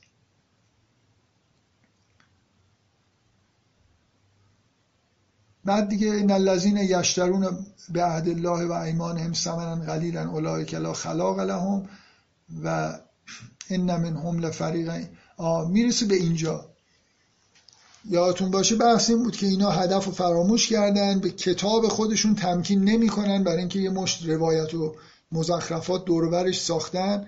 یه سنت هایی به وجود آوردن که اونا انگار براشون اولویت داره نسبت به کتاب شما الان به شیعیان از قرآن استدلال بکنی قبول نمی‌کنن به اهل سنت هم استدلال کنی قبول نمی‌کنن برای اینکه روایتاشون و علماشون اینا موثقتر به نظرشون می‌رسه. و چیزی که در اینجا داره گفته میشه که اصلا اهل کتاب مشکلشون فراتر از این حرفا رفته. خود نه فقط سنت و روایت و تفسیر اطراف کتاب به وجود آوردن خودشون کتاب نوشتن خودشون به کتاب چیزایی اضافه کردن تعریفاتی به وجود آوردن. خیلی باز این آیه آیه وحشتناکیه که میگه و ان منهم لفریقا باز تاکید روی اینکه یه فر... فر... فریقی از اینها یه عده از اینها. یلون السنتهم بالکتاب لتحسبوه من الکتاب. یه جوری میگن که یه چیزی فکر کنی این از کتابه. جمله ها رو یه جوری مثلا میگن یه چیزهایی شبیه کتاب های آسمانی. و ما هو من الکتاب. دارن جعل می‌کنن. مثلا یه چیزهایی در من هر وقت این آیه رو می‌خونم متاسفانه یه مقدار یاد انجیل یوحنا میفتم که خیلی حالت عرفانی و یه جوریه. ولی خب منشه یه سری در واقع اعتقادات نادرست مسیحی ها و استنادشون بیشتر به انجیل یوحناست بین چهار تا انجیل که اون سه تا انجیل اول انجیل های سالمتری هستن. و انجیل یوحنا یه جوریه دیگه. در ابتدا کلمه بود کلمه نمی‌دونم نزد خدا بود. خیلی همین حالت الهی و اینام داره و حالا گیر ندیم به بخش از کتاب. ولی یه همچین تحریفاتی در مسلمان ها چی کار کردن؟ مسلمان ها یه چیزایی درست کردن مثل احادیث قدسی میگن.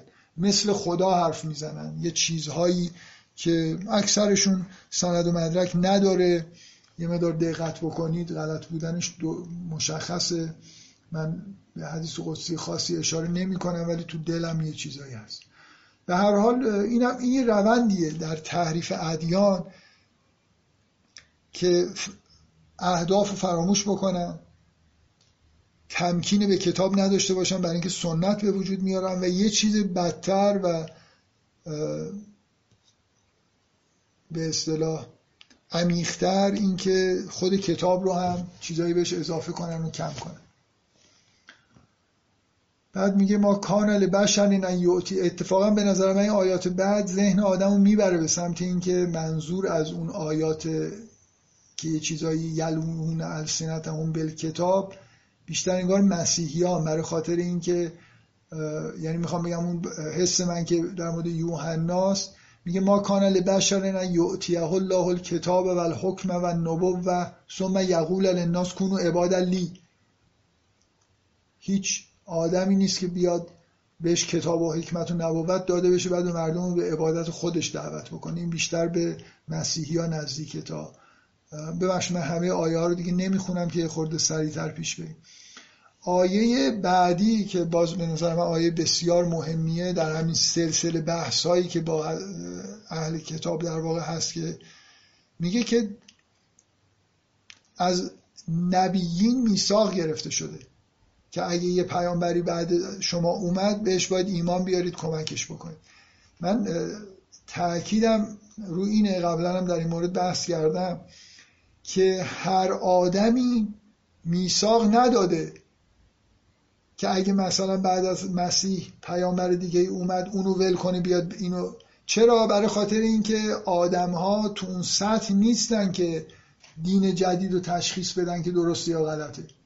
همه آدما درک نمی‌کنن. یه آدمی که تو محیط مسیحی بزرگ شده آدم خوبی هم باشه مؤمنم باشه لزوما به درکی نمی‌رسه که بفهمه اسلام حقه و از مسیحیت بهتره. مثلا یه جوری باید ایمان بیاره.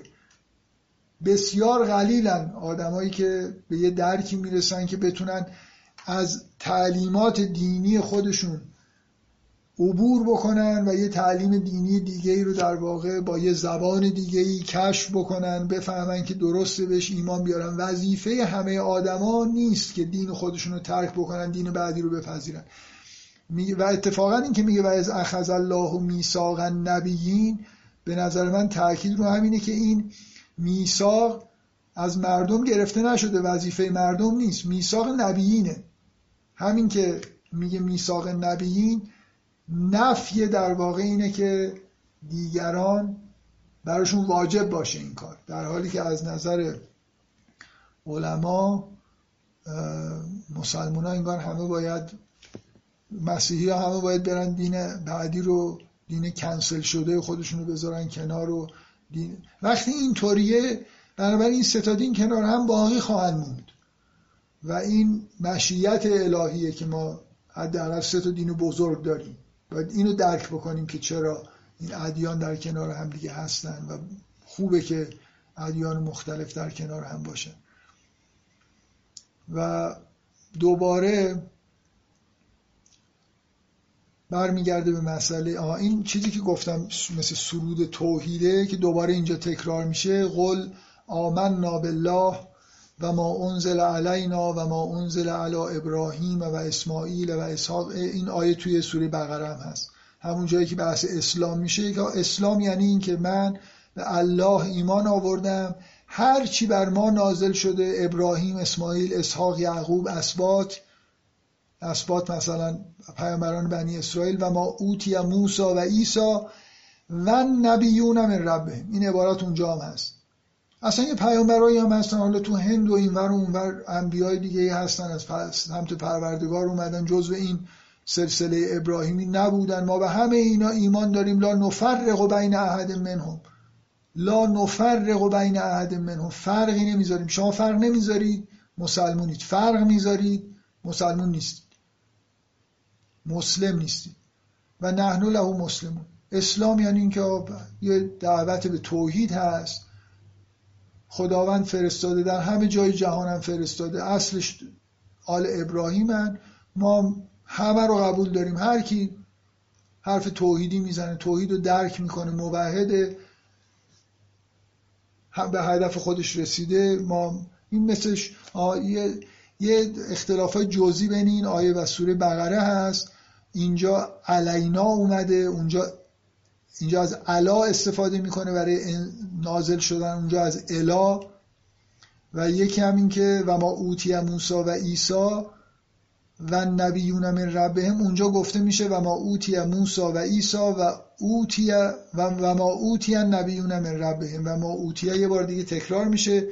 یه ظریفی از من پرسید که این تغییرات ظریف علتش چیه؟ منم بهش گفتم که من مرد این میدان نیستم. فقط اشاره به این که تغییرات ظریفی هست ممکنه بسیار بسیار جالب باشه. تو این سطح بحثی که من دارم می‌کنم اصلا جا نداره که وارد این جزئیات بشیم. ولی یه نفر سوره بقره رو بخواد بذاره کنار سوره آل امران تفاوت‌ها رو ببینه این خیلی آیه جالبی می‌تونه باشه که چرا این تغییرات توش داده شده. چون دیگه نه دلایل ادبی داره نمی‌تونید بگید گاهی اوقات یه چیزی وزنش مثلا جور در میاد. اینجا یه تغییری به نظر میاد وجود داره که جالبه. خب این آیه و من یبتق غیر الاسلام دینن فلن یقبل من که بعد از اون آیه اومده که بازم یه عده الذین فی قلوبهم زیغ این آیه رو دوست دارن اینجوری بفهمن که به غیر از اسلام هیچ دین دیگه قبول نیست. بنابراین مسیحی ها و یهودی ها قبول نیستن. اینکه چجوری میشه یه آیه ساخت؟ که درست معنیش 180 درجه بد بشه فهمید این خودش جزو شاهکارهای ادبیه.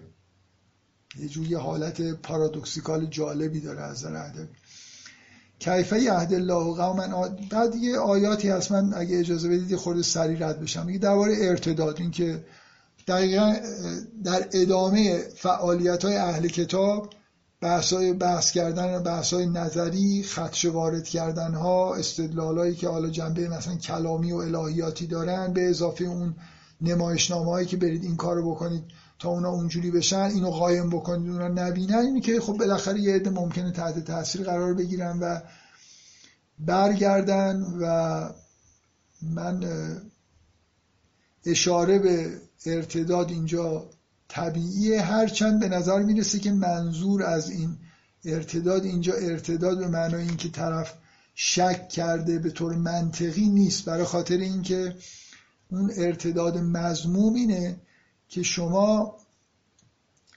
کیفه عهد الله قوما کفروا بعد ایمانهم و شهدوا ان الرسول حق.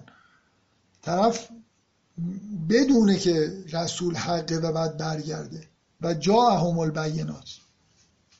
بیشتر در واقع ارتداد در اثر مسائل نفسانی به نظر میاد مطرحه تا مسائل عقیدتی. ان الذين كفروا بعد ایمانهم من ببخشید اینا رو اگه اشکال نداره یه خورده سریعتر رد بشن چهار پنج تا شش تا آیه است که بحث ارتداد مطرحه و به هیچ وجه حرف هم نیست که اینا که مرتد شدن رو بخوایم بکشیم بزنیم چیکار بکنیم. که عاقبت کسی که فهمیده باشه که پیامبر حقه و بعد پشت بکنه خیلی عاقبت بدی خواهد داشت در اون دنیا. خداوند در واقع. یه آیه هست. من این آیه رو هم مثل همون آیات اول که گفتم در موردش بحث نکنیم تا جلوتر بریم. یک دفعه بحث انفاق میشه. لن تنالوا البر حتی تنفقوا مما تحبون که این آیه رو تو پرانتز نگه دارید که بعدا دوباره بهش برگردیم. و نهایتا یه آیه‌ای که آیاتی که مربوط به حضرت برگشت در واقع به اول دعوت توحید حضرت ابراهیم اولا اشاره می‌کنه مخصوصا به یهودیا داره اشاره می‌کنه که شریعت در زمان حضرت موسی میگه کتابتون رو نگاه کنید شریعت در زمان حضرت موسی اومده. قبل از حضرت موسی شریعت این نبود تعام همونی که حضرت یعقوب بر خودش حرام کرده بود و نمی‌خورد نمیخوردن.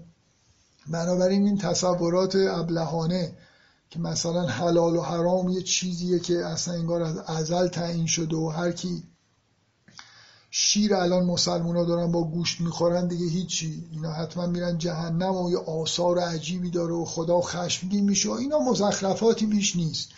و شریعت ها محترمن شریعت اسلام مسیحی یهودی.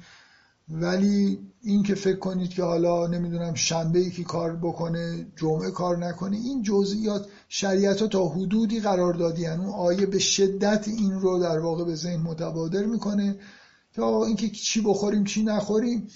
تا قبل از حضرت موسی اون چیزی که یعقوب نمی‌خورد و نمیخوردن.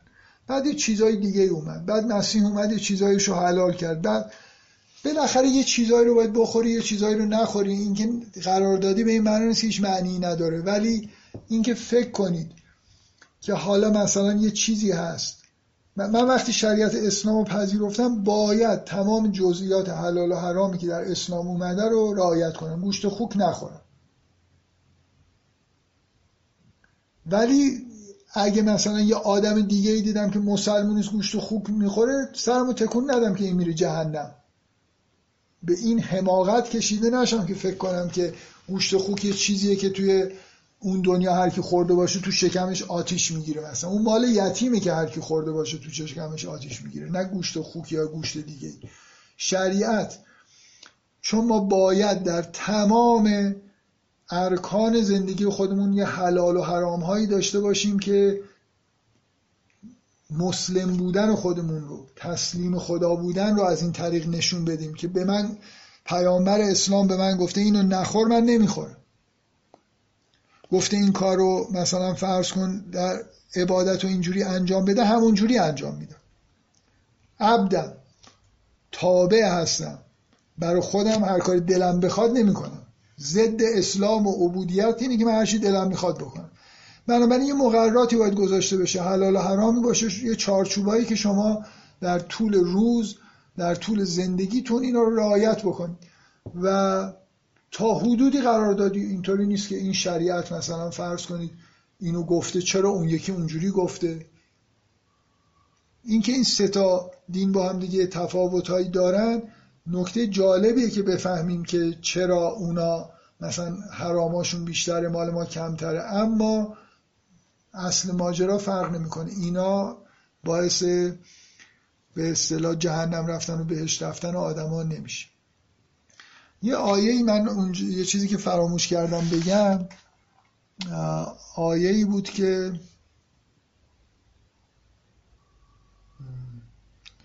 ببخشید من ساعت رو نگاه کنم. الان یک ساعت و نیم شد. خوبه. من اجازه بدین به یه جایی برسونم. اون قسمت مربوط مؤمنین رو که سه چهار تا آیه جلوتره اونو دیگه نمیگم. تا صد و دو بتونیم پیش بریم خوبه دیگه. من یه چیزی که یادداشت کرده بودم فراموش کرده بودم بگم این بود که اون جایی که میگه این آیه بسیار معروفی که می‌خونن ولی اصلا کسی بهش کار نداره. یعنی عملا محتواش رعایت نمیشه. میگه قل یا اهل الکتاب تعالی و الی کلمت سواء بیننا و بینکم. چیزی که تو ذهنم میاد مثل آرزو اینه که اگه این دعوت پذیرفته می‌شد اصلا یه عبادتگاه هایی در دنیا باشه که همه برن توش عبادت بکنن. ادیان ابراهیمی اهل کتاب همراه با مسلمونا. مسلمونا اگه مسلمون بودن باید همچین عبادتگاهی میساختن. باید جاهایی میساختن به مسیحی ها و یهودی ها می‌گفتن بیاید. خب شواهد نشون میده که در قرن اول تا مدتی تا عواسط قرن دوم مساجد همراه با محرابه یعنی در واقع مکانهای عبادتی که مسیحی ها و مسلمان ها با هم دیگه عبادت می‌کردن البته نه با هم به معنای تو هم. اینکه در یه مکان ولی در دو محراب عبادت می‌کردن وجود داشته. اصلا بیان در یک محراب عبادت بکنن. یکی اینور نماز بخونه یکی اونور یه یهودی اونور عبادت خودشو بکنه یه مسیحی بشینه کتاب دعای خودشو بخونه. این چیزیه که به نظر میاد نتیجه این دعوت قل تعالی و الی کلمت اون بیننا و بینکم همینه. یعنی همه آدمای موحد با همدیگه باشن با همدیگه عبادت بکنن. این چیزیه که خداوند در نتیجه فرستادن این ادیان دنبالش بوده که به اینجا برسیم و پیام قرآن و اسلامی همچین چیزیه و چقدر الحمدلله در طول تاریخ ما به این دعوت نزدیک شدیم رفتن اولین کاری که کردن عبادتگاه بزرگ یهودی ها رو گرفتن اشغال کردن یه جایش رو خراب کردن صاف کردن مسجد توش ساختن بعد شد عبادتگاه مسلمین. بعدم دیگه هیچی دیگه. از توش چه ماجراهایی در اومد خدا می‌دونه. چقدر اونجا خون ریخته شده برای اینکه کی اونجا باشه کی نباشه هنوزم می‌بینید این اختلاف ادامه داره و چقدر این اسلامیه. الحمدلله. چقدر مسلمان ها مسلمانن واقعا. چقدر به این قرآن احترام می‌ذارن چقدر قرآن می‌خونن. حافظ قرآن داریم مسابقات قرائت قرآن داریم. واقعا شاخ آدم در بیاره جدا میگم هیچ شما اگه یه روزی دیدید من منو دیدید بعد از این دوران کرونا دیدید شاخ دارم از الان دارم بهتون میگم از این موضوع شاخ در آوردم. شاخدارترین چیزی که در دنیا دیدم فکر می‌کنم همینه که یه دینی اینجوری بیاد تبدیل به یه چیز درست برعکس خودش بشه. می‌خواستم این نکته رو بگم که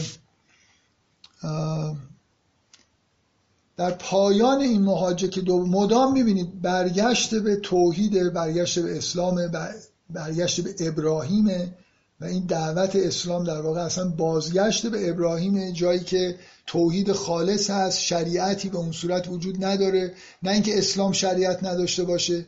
وقتی شما شریعت دارید ولی اهمیتی نمی‌دید به اینکه این شریعت رو اصل قرار نمی‌دید میشید مثل ابراهیم. خب ابراهیم هم بالاخره یه برنامه روزانه ای داشت ولی اون به اصطلاح اساس دعوت ابراهیم به توحید نبود. اینکه شریعت مدون بیاره به مردم بگه این کارو بکن یا اون کارو بکن. بیشتر همون بحث توحید خالص بود. من اینا رو گفتم برای اینکه به این آیه رسیدیم که ان اول بیت وضع للناس الذی به بکت مبارکن و هدى للعالمین اولین مکانی که برای مردم ساخته شد. این مکانیه که این در مکه ساخته شد. مسجد الحرام این کعبه مبارکن و هدى للعالمین سخت واقعا گفتنش که این تنها مکانیه در دنیا که فقط مسلمان ها حق دارن بهش نزدیک بشن. از چند کیلومتر مونده به این مکان اهل کتاب رو راه نمیدن. هویتتون رو باید نشون بدید که مسلمون هستید دارید به اون سمت میرید که یه بار خدای نکرده نجس نشه. این بیت رو وضع ناسه کدوم رزلی این قانون رو در چه تاریخی گذاشت که کسی نباید به غیر از مسلمونا به اینجا نزدیک بشه؟ من می‌دونم که اونجا جاییه که محل عبادت اصلی مسلموناست. ولی این رفتار که نزدیک شدن بهش خلاف مثلا قوانین و پلیس اونجا وایستاده کسی رو راه نده بسیار بسیار چیز عجیبیه آیه سریح قرآن میگه این اول بیت وضع الناس للذی البته وقتی که اهل کتاب نجسن خب برن اونجا رو منجس می‌کنن بعد بالاخره حکم فقهیش لابد این مزخرفات از توش در اومده دیگه. در واقع اون عبادتگاه می‌تونست عبادتگاه مشترکی باشه که ما آرزوشو داریم. اورشلیم می‌تونه باشه. یکی دیگه بسازید یه جایی همه بیان عبادت بکنن. بالاخره دعوت قرآن به عبادت مشترک خداوند توسط همه ادیان ابراهیمی بوده.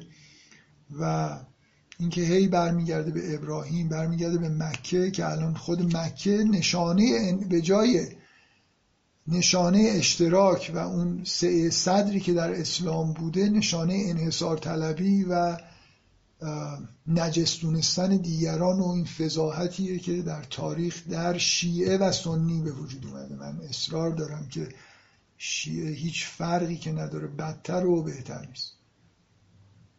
اهل کتاب کافرن و اقلیت دینی نمی‌دونم غذایی که دست داره نباید بخوری و واقعا اصلا نمی‌دونم چی میشه گفت. قل قل یا اهل الکتاب لمن تصدونه ببخشید من این دو تا قل یا اهل الکتاب میاد پایان این قطعه تموم میشه دیگه به نوعی. یعنی بحث این که اصلا شما به آیات الهی کفر میورزید و راه خدا رو صد می‌کنید و این کارا رو نکنید. خیلی این بحث با اهل کتاب اینجا به نظر من آموزنده است. یعنی اینکه وارد هیچ جزئیاتی نمیشه. تاکید رو مشترکات یادآوری اینی که اصل چی بوده. مدام برگشتن به ابراهیمه و هر بارم که سرزنش شدیدی میشن یادآوری به مسلمانایی که اینا توش آدمای خیلی خوب پیدا میشن.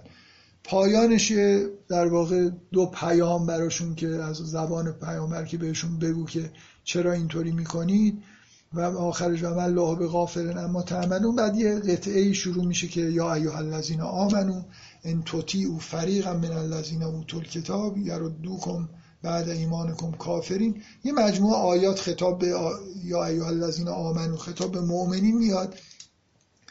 که جالبن دیگه. حالا اینا رو بذاریم جلسه آینده در موردش بحث بکنیم.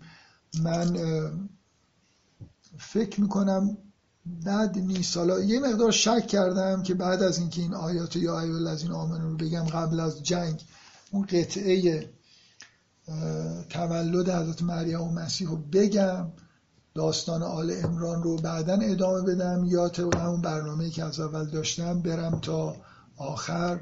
هرچی مون رو روی اون قصه سرمایه گذاری بکنم حالا تا جلسه آینده انشالله برام روشن میشه که کدومی که از این کارا رو می‌خوام انجام بدم.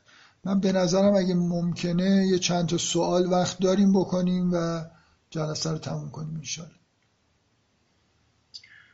من اجازه دارم بپرسم؟ خواهش می‌کنم بفهم خب من یه سوال دو بخشی دارم. اولش اینه که خب مشرک. اگه بحث اعتقادی بود مشرکین هم یه توحیدی قبول دارن اگه اشتباه نکنم. اون بتها رو مثلا شفیع می‌دونن و نمی‌دونم اونا مثلا واسطه انهای همچین داستانایی. خب این تو ببخشید این تو این چه حرفی می‌زنید؟ این توحیدیه. اصلا توحید یعنی که واسطه وجود نداره دیگه. شرک یعنی واسطه وجود داره توحید یعنی واسطه وجود نداره. یعنی چون که مقایسه کنم دیگه. نه آخه بابا, بابا شما شما شرک رو دارید میگید توحیده. بعد از دیگه سوالتون ادامهش چی می‌تونه باشه؟ هر چی می‌تونه باشه برای مبنای 180 درجه اونوری. همه بحث اینه که ارتباط ما با خدا واسطه نداره. خدا هیچی به هیچی کسی تفویض نکرده و همه این اوهامی که وجود داره که فکر می‌کنید یه انرژی دارن کاری در دنیا انجام میدن اینا رو بذارید کنار. توحید توحید شرک هم شرکه. شما می‌خواید بگید شرک هم یه جورایی توحیدی نیست. حالا اگه سوالتون باز باقی میمونه با فرض اینکه شرک و اون حرفایی که اونا می‌زنن که اینا نمی‌دونم. می‌دونید اینقدر ببخشید حرفای شرک آلود به عنوان توحید به خود شما زدن که وقتی که قرآن می‌خونید فکر می‌کنید که اونا هم که خب شبیه همین حرفا رو می‌زنن پس حالا اونا هم یه خورده موحد هستن. هر کی بگه یه کسی یه چیزی واسطه است و یه چیزی غیر از خدا رو بخوانید. واسطه بگیرید. اینا این همین شرک اینه. که به همچین چیزهای اعتقاد داشته باشید. حالا اگه سوالتون باقی مونده ادامه بدید. ولی من چی میگن؟ از اول باید این روشن باشه که اون چیزی که اونا میگن توحید نیست. هیچ شباهتی به توحید نداره. و اصل ماجرا اصلا همینه که این حرفای شبیه حرفای اونا نزنیم. توحید دوتا خدا و نمی‌دونم. توحید این نیست که دوتا خالق وجود داره.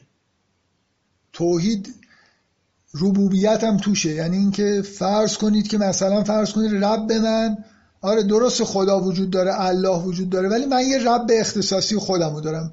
قوم ما مثلا این بت براش کار انجام میده. براش باید قربانی بکنم یه کاری بکنم به من یه حالا این می‌تونه بگه من امام من اینه می‌تونه بگه بت من اینه. یه چیز اختصاصی برای خودتون قرار یه چیز مال هم است. هیچ فرقی بین شما با دیگران نیست. در این ربوبیت خداوند یه ربوبیت در جهان وجود داره. توحید اینه. اونا موحد نیستن. اون حرفایی هم که می‌زنن چیزی رو درست نمیکن من دارم میگم نسبت به این اهل کتاب نسبت به انحرافایی که توی اهل کتاب افتاده در مقایسه با اون یعنی اگه اون اگه اینکه الان خود آیه قرآن داریم خیلی جا داره میگه اینا مسیح رو پسر خدا گرفتن این شبیه حرف کفاره. و الان خود الان میگید من یه خدای اختصاصی داشته باشم خب خود یهودی ها مگه اینجوری نیستن؟ مگه توی یهودی انحرافی مگه این نیست که قوم یهود نمی‌دونم برگزیده است نمی‌دونم خدا یه نظر ویژه‌ای داره. بعد خدای یهود میاد با یعقوب کشتی می‌گیره. مثلا این خدا خیلی مثلا منزه تره تا اون خدایی که حالا خدای خدایان توی برای مشرکا و یه سری شفی مثلا اون وسط واسطه داره. همشون یعنی اگه بخوایم دیدگاه مثلا چیزی داشته با یعنی به نظرم خیلی دیدگاه روادارانه و خیلی بازی داره خدا برای مسیحی ها و یهودی ها.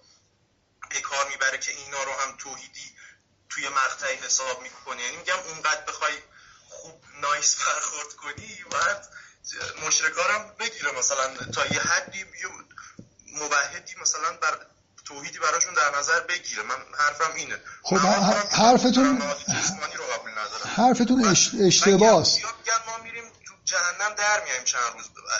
مشرکا حداقل اینو نمیگن. میگن ما نه واقعا معاد قبول دارم. ببینید مشکل ادامه داشت سوالم مشکل مشکل این حرف اینه که یهودی ها اونجوری که شما میگید اینکه ببینید برخوردتون مثل چیه؟ که وهابیا مثلا فرض کن یه چیزی یه جایی یه نفر از علمای شیعه یه چیزی گفته که چیز بدی گفته همش میرن میگن که شیعه اینو گفت. آقا یهودی ها موحدن. سر تا پای کتب یهودی ها رو نگاه کنید توحید خالصه. حالا نمی‌دونم یه جایی نه قربونتون برم. به اجازه بدید. یکی این که تو کتابشون یه جایی نوشته نمی‌دونم خدا با یعقوب کشتی گرفت. اینو شما دارید میگید. یهودی ها اینو الان برید. یه یهودی پیدا کنید اگه این حرفو زد. که خدا از آسمون اومده با یعقوب کشتی گرفت شما دارید مثل یه آدمی که همون به اصطلاح چی میگن؟ این مقالطه پهلوان پنبه. که یه چیزی می‌سازید که اونا نمیگن بعد میگید که اونا مثلا مشرکن. یهودی ها مشرک نیستن مسیحی ها مشرک نیستن خدای یگانه رو قبول دارن ربوبیت یگانه رو قبول دارن. حالا اینکه یه آدمی انحراف داشته باشه فکر کنه مثلا فرض کنید نمی‌دونم ربوبیت الله برای مثلا ربوبیت یهوه برای قوم یهودی جور خاصیه نه اینکه بقیه دنیا ربوبیت مثلا میگم. الان شما قبول ندارید که ان الله مثلا یحب المؤمنین یحب المتطهرین. خب پس خداوند یه رابطه خاصی داره. اگه شما طور خاصی عمل بکنید. این که خلاف توحید نیست که.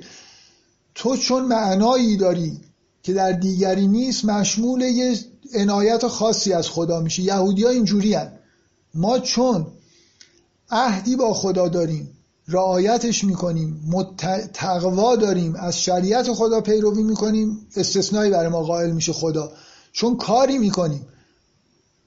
حالا منحر انحرافش اینه که من اون کارا رو نکنم همینجوری صرف اینکه یهودی هم نژاد منو مثلا خدا دوست داره. خب این عقیده انحرافی در شیعیان هم هست ولی شیعه موحده.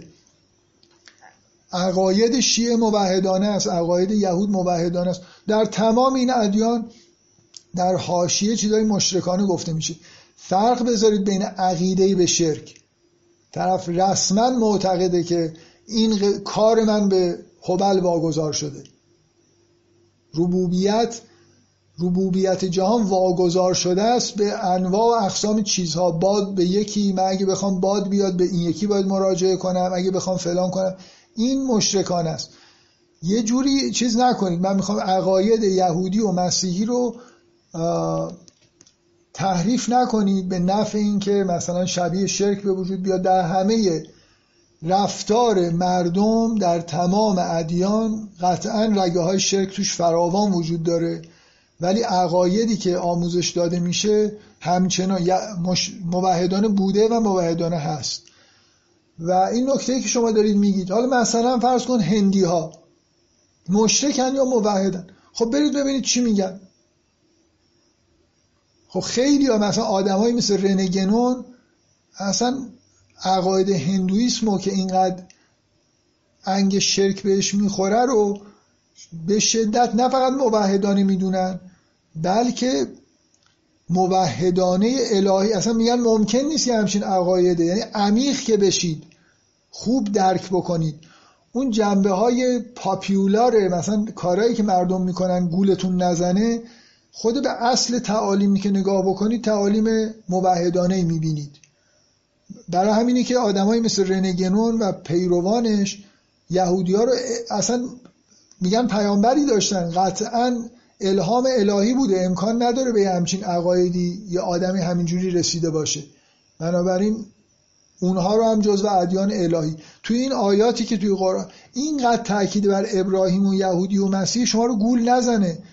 که یعنی فقط همینجا همین ادیان بودن و همینا مورد قبولن. همین سرود مسلمین که من میگم که آمنا بالله و به ما انزل الینا و ما انزل الی ابراهیم و اسماعیل اینا بعدش میگه و, و نبیون و بقیه انبیا. انبیای دیگه هم بودن اصلا شاید تو این سلسله نیستن. یه جای قرآن میگه که پیامبران دیگه هم بودن. ازشون داستان نگفتیم برات. من با اساس در واقع فرضای سوال شما مشکل دارم. یعنی می‌خواید یه جوری من چیزی که می‌فهمم می‌خواید بگید که خب حالا مشرکینم خیلی فرقی ندارن با اینا. اونا مثلا خیلی فرق دارن. منم حرفم اینه که شرک همونطوری که اون شرکی که در قرآن بیان میشه. یعنی ربوبیت چندگانه. لزوما خلقت چندگانه لازم نیست باشه. همین که من صبح که پا میشم برای کارهای مختلف هم به آدمای به موجودات مختلف باید توسل پیدا بکنم سر و کارم فقط با خدا نیست. یعنی به اون حالت توحیدی و اسلام نمی‌رسم. اگه غیر این باشه توحیدی باشه تو... من می‌خوام این توحید مشخص چیه؟ اسلام مشخص چیه؟ و اونا اینجوری نیستن. عقیدهشون ذاتا اینجوری نیست. نه اینکه حالا انحراف مشرکانه در همه عقاید هست. اگه سوالتون خوب فهمیدم بله بفرمایید. اصلا من سوالمو نگفتم یعنی اصلشون. بفرم بیشتر حالا این یه تیکش بود یعنی بدون این من می‌تونم سوالمو بپرسم. یعنی فرض کنیم اصلا مشرکا رو بندازیم دور بت پرستا رو بندازیم دور. کلا من می‌خوام درباره این شیفتایی که قرآن درباره نگاهش به اهل کتاب می‌کنه می‌خواستم حرف بزنم که یه جایی خب اوایل که انگار این آل امران تو مدینه و اینا داره خب گل و بلبل و اینا میگه. بعد می‌رسه به انگار جنگ خندقه یا بعدش خیبره که یهودیا خیانت می‌کنن به اسلام. میگه بدترین دشمنای شما یهودیان بهترین دوستاتون مسیحیان. یهویی. مثلا نمی‌دونم این کجا یهو میاد. بعد این چجوری قابل جمع؟ بعد نمیگه مثلا این سران یهود و اینا. بعد به طور کلی هم میگه. کلا همیشه بدترین دشمناتون یهودیان بهترین دوستاتون مسیحیان. انگار یه اتفاق سیاسی. حالا من خواستم این مشرکین هم بچسبونم به اتفاقای سیاسی که حالا خب چون این فرض خیلی سخته که توافق کنیم اینو میپرم از روش ولی بعد یه جای دیگه میاد میگه که نصارا و یهود رو ولی نگیرید. بالای اون آیه انما ولیکم الله تو که میگه تو رکوع زکات میدن و اینا بالای اون میگه یهود و نصارا رو ولی خود نگیرید. خب من نمی‌دونم این چه توحید مثلا میگه تعالی الو کلمتین رو نمی‌دونم میگید شما بشینن تو مسجد با هم عبادت کنن. این چه چه عبادت چیزیه که ما ولی نمی‌تونیم بگیم. یعنی حالا علامه طباطبایی که تفسیرش اینه که ولی دوسته. یعنی دوست هم نمی‌تونیم بشیم. مطلقا اینطوری نیست. مطلقا اینطوری. یعنی مثلا وزیر و وکیل. جمهوری اسلامی نباید یهود و نصارا باشن اینم باز نظر من با روح برنامه تعارض داره. درباره اینکه بعد درباره این اینکه من الان مثلا می‌خوام از جانب سعودیا خودم یه لحظه بذارم جان سمت سعودیا دفاع کنم از اینکه چرا یهود و نصارا رو راه نمیدن توی مکه. خب سوره توبه داره سوره توبه آخرین سوره قرآن به لحاظ نزولی. فکر می‌کنم این سرش توافق هست. که خب داره میگه هر جا کفار رو دیدید بکشید به جز حالا اون کفاری که باهاتون عهد دارن به طور موقت هر جا کفار رو دیدید بکشید. بعد آیه سی و سی و یکش هم داره یهود و نصارا رو هم یه جوری شرکی به دومشون میبنده. یعنی مثلا میگه نصارا گفتن مسیح پسر مریم سبحانه اما یشرکون شرکی که اینا دارن میبرزن بعد درباره مسیح هم باز درباره یهودی هم میگه گفتن عزیز پسر خداه این شبیه قول کسایی که کفر ورزیدن آیه سی سوره توبه. قاتلهم الله. خدا بکشتشون. چگونه این انحراف؟ بعد جایی که داره میگه کفار رو بندازید بیرون هی هم داره به دوم یه مثلا چند آیه بعدش هی داره به دوم یهود و نصارا میبنده که اینا هم کافرن. میگه اینا رو از مسجد دارن بندازین بیرون. یه جورایی داره تلقیحا یهود و نصارا رو میگه بندازید بیرون. منم جای سعودیا باشم مبنام این باشه خب میندازمشون بیرون.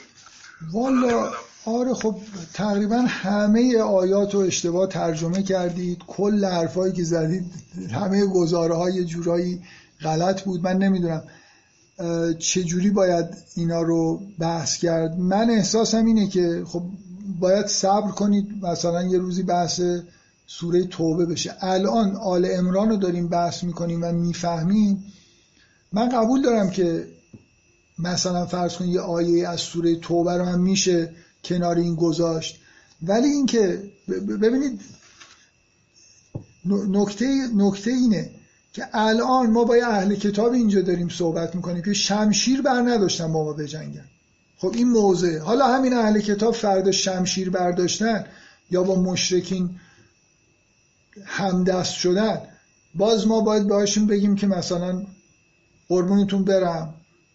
اگه بخوام بجنگن خب باشون میجنگیم این شما شما کانتکست رو نگاه کنید اینجا جاییه که شما دارید موضع مورد انتظار و موضع مورد علاقه اسلام در مقابل اهل کتاب رو می‌بینید تا وقتی که اونا در حد مهاجه باقی موندن.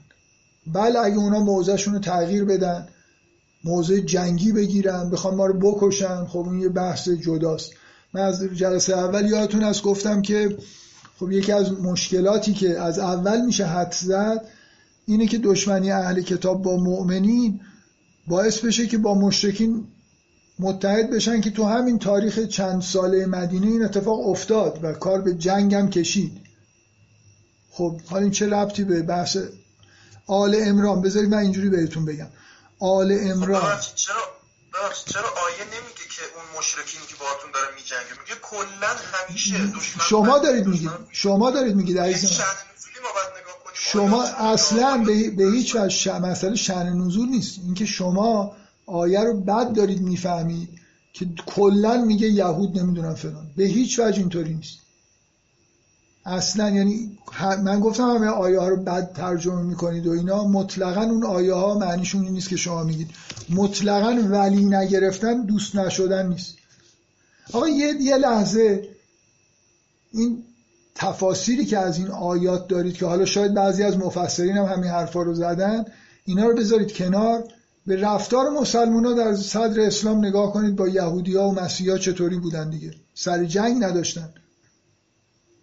یعنی شما اگه, اگه سوره توبه نازل شد و تفسیر شما درسته که از فرداش باید مسلمان ها می‌رفتن به جنگ کفار رو همه رو می‌زدن قتل عام می‌کردن. اصلا مشرکین رو هم قتل عام نکردن چه برسه.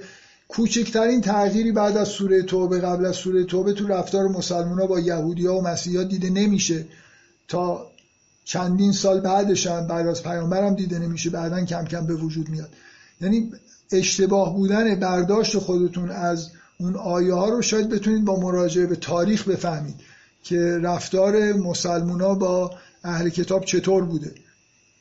اینکه من با اهل کتاب دوست داشته باشم که بیان با من یه جایی با هم دیگه عبادت بکنیم با اینکه اونا ولی من باشن زیر دستشون مثلا قرار بگیرم و به من مثلا بتونن زور بگن خیلی دو چیز یعنی ما یه جا بشینیم با هم دیگه عبادت بکنیم چه ربطی داره که اونا بر من ولایت پیدا بکنن یا نه؟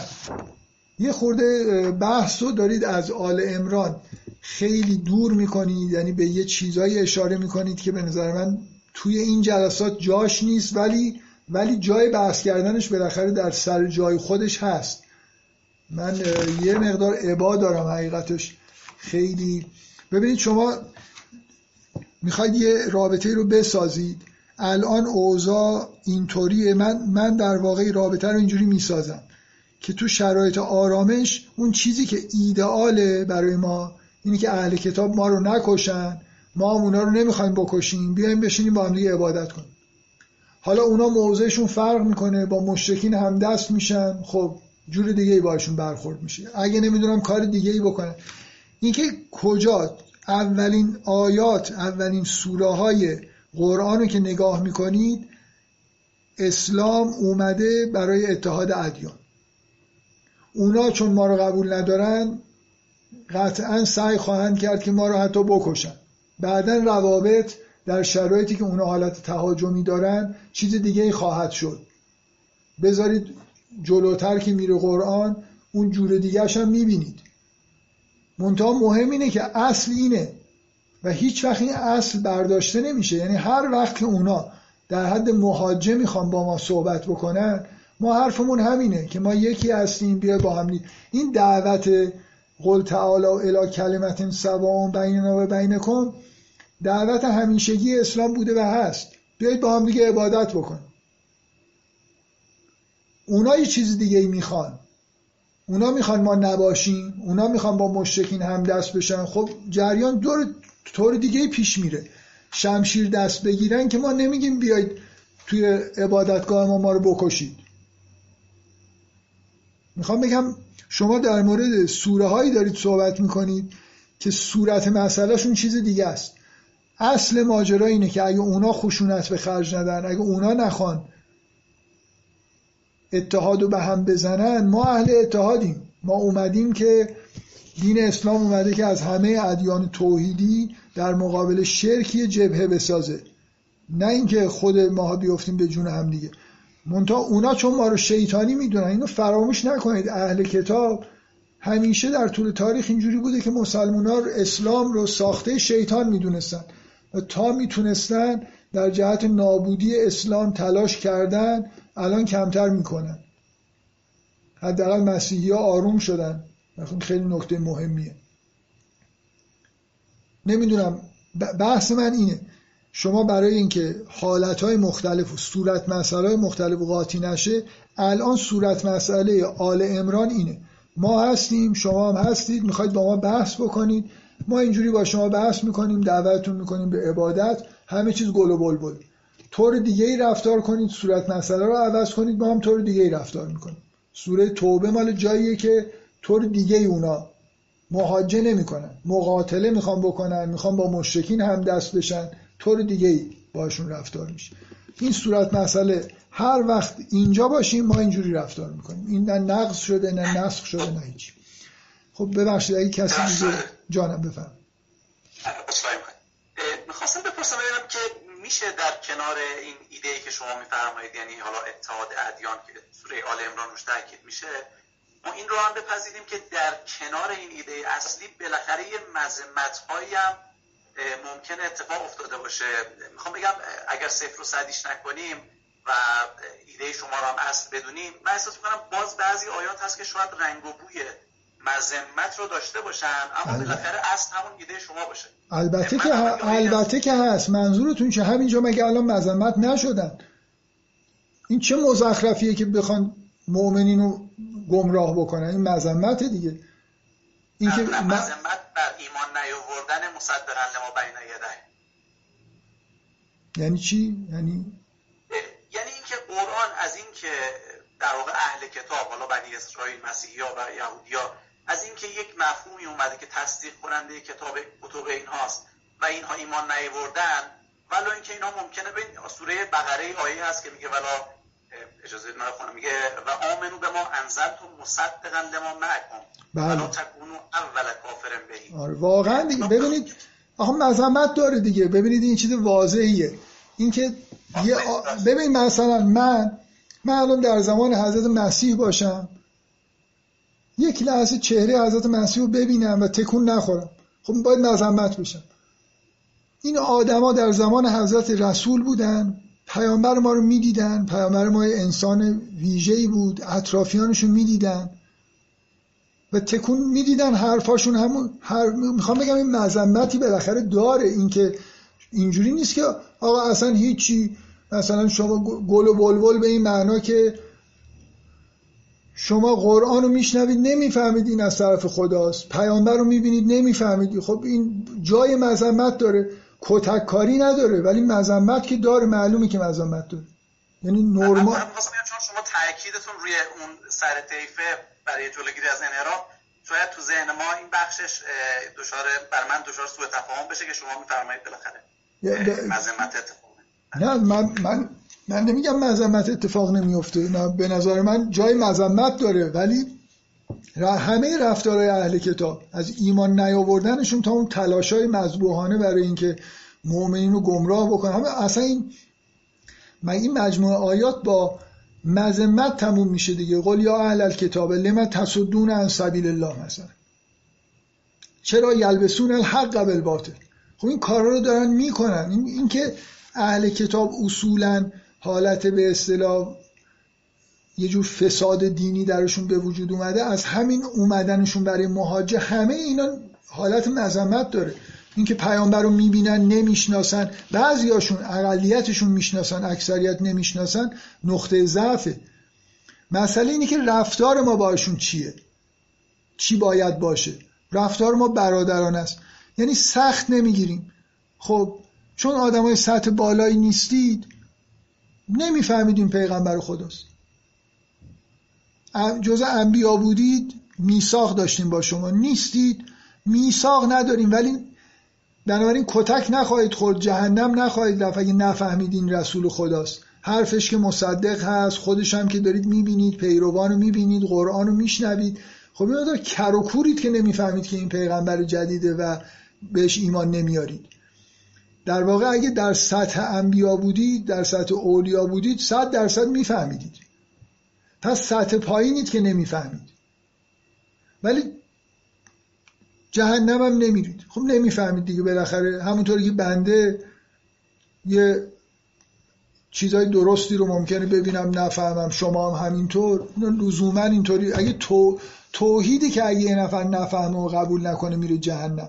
این پیغمبر اون پیغمبر رو از گرده ما برداشتن. ولی مذمت به همون معنایی که شما میگید اینه که خب طرف بالاخره نشانه سطح پایین بودنش. همینجا توی سوره آل امران تصویری از اهل کتابی که وقتی که قرآن میشنون می‌فهمن که این کلام خداست هم هست خب اینا سطحشون بالاتره.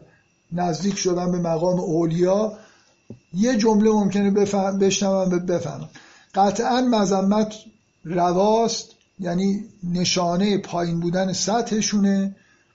اگه آدمای سطح اگه خوب عبادت کرده بودن اگه مسلم بودن چراغ روشن اسلام رو می‌دیدن میفهمیدن قرآن رو میفهمیدن. به این معنایی که شما دارید میگید قطعا مذمت وجود داره ولی دعوت اینه که خیلی خوب نمی‌فهمید اشکال نداره. بیاید با هم دیگه عبادت بکنیم. خدا خواهش می‌کنم. خب خسته نباشید. انشالله جلسه آینده همینطور ادامه میدیم. حالا من راستشو بخواید همون گفتم که اگه چیزی که می‌خوام بگم تموم نشه تو ماه رمزون از الان خودم آماده کردم که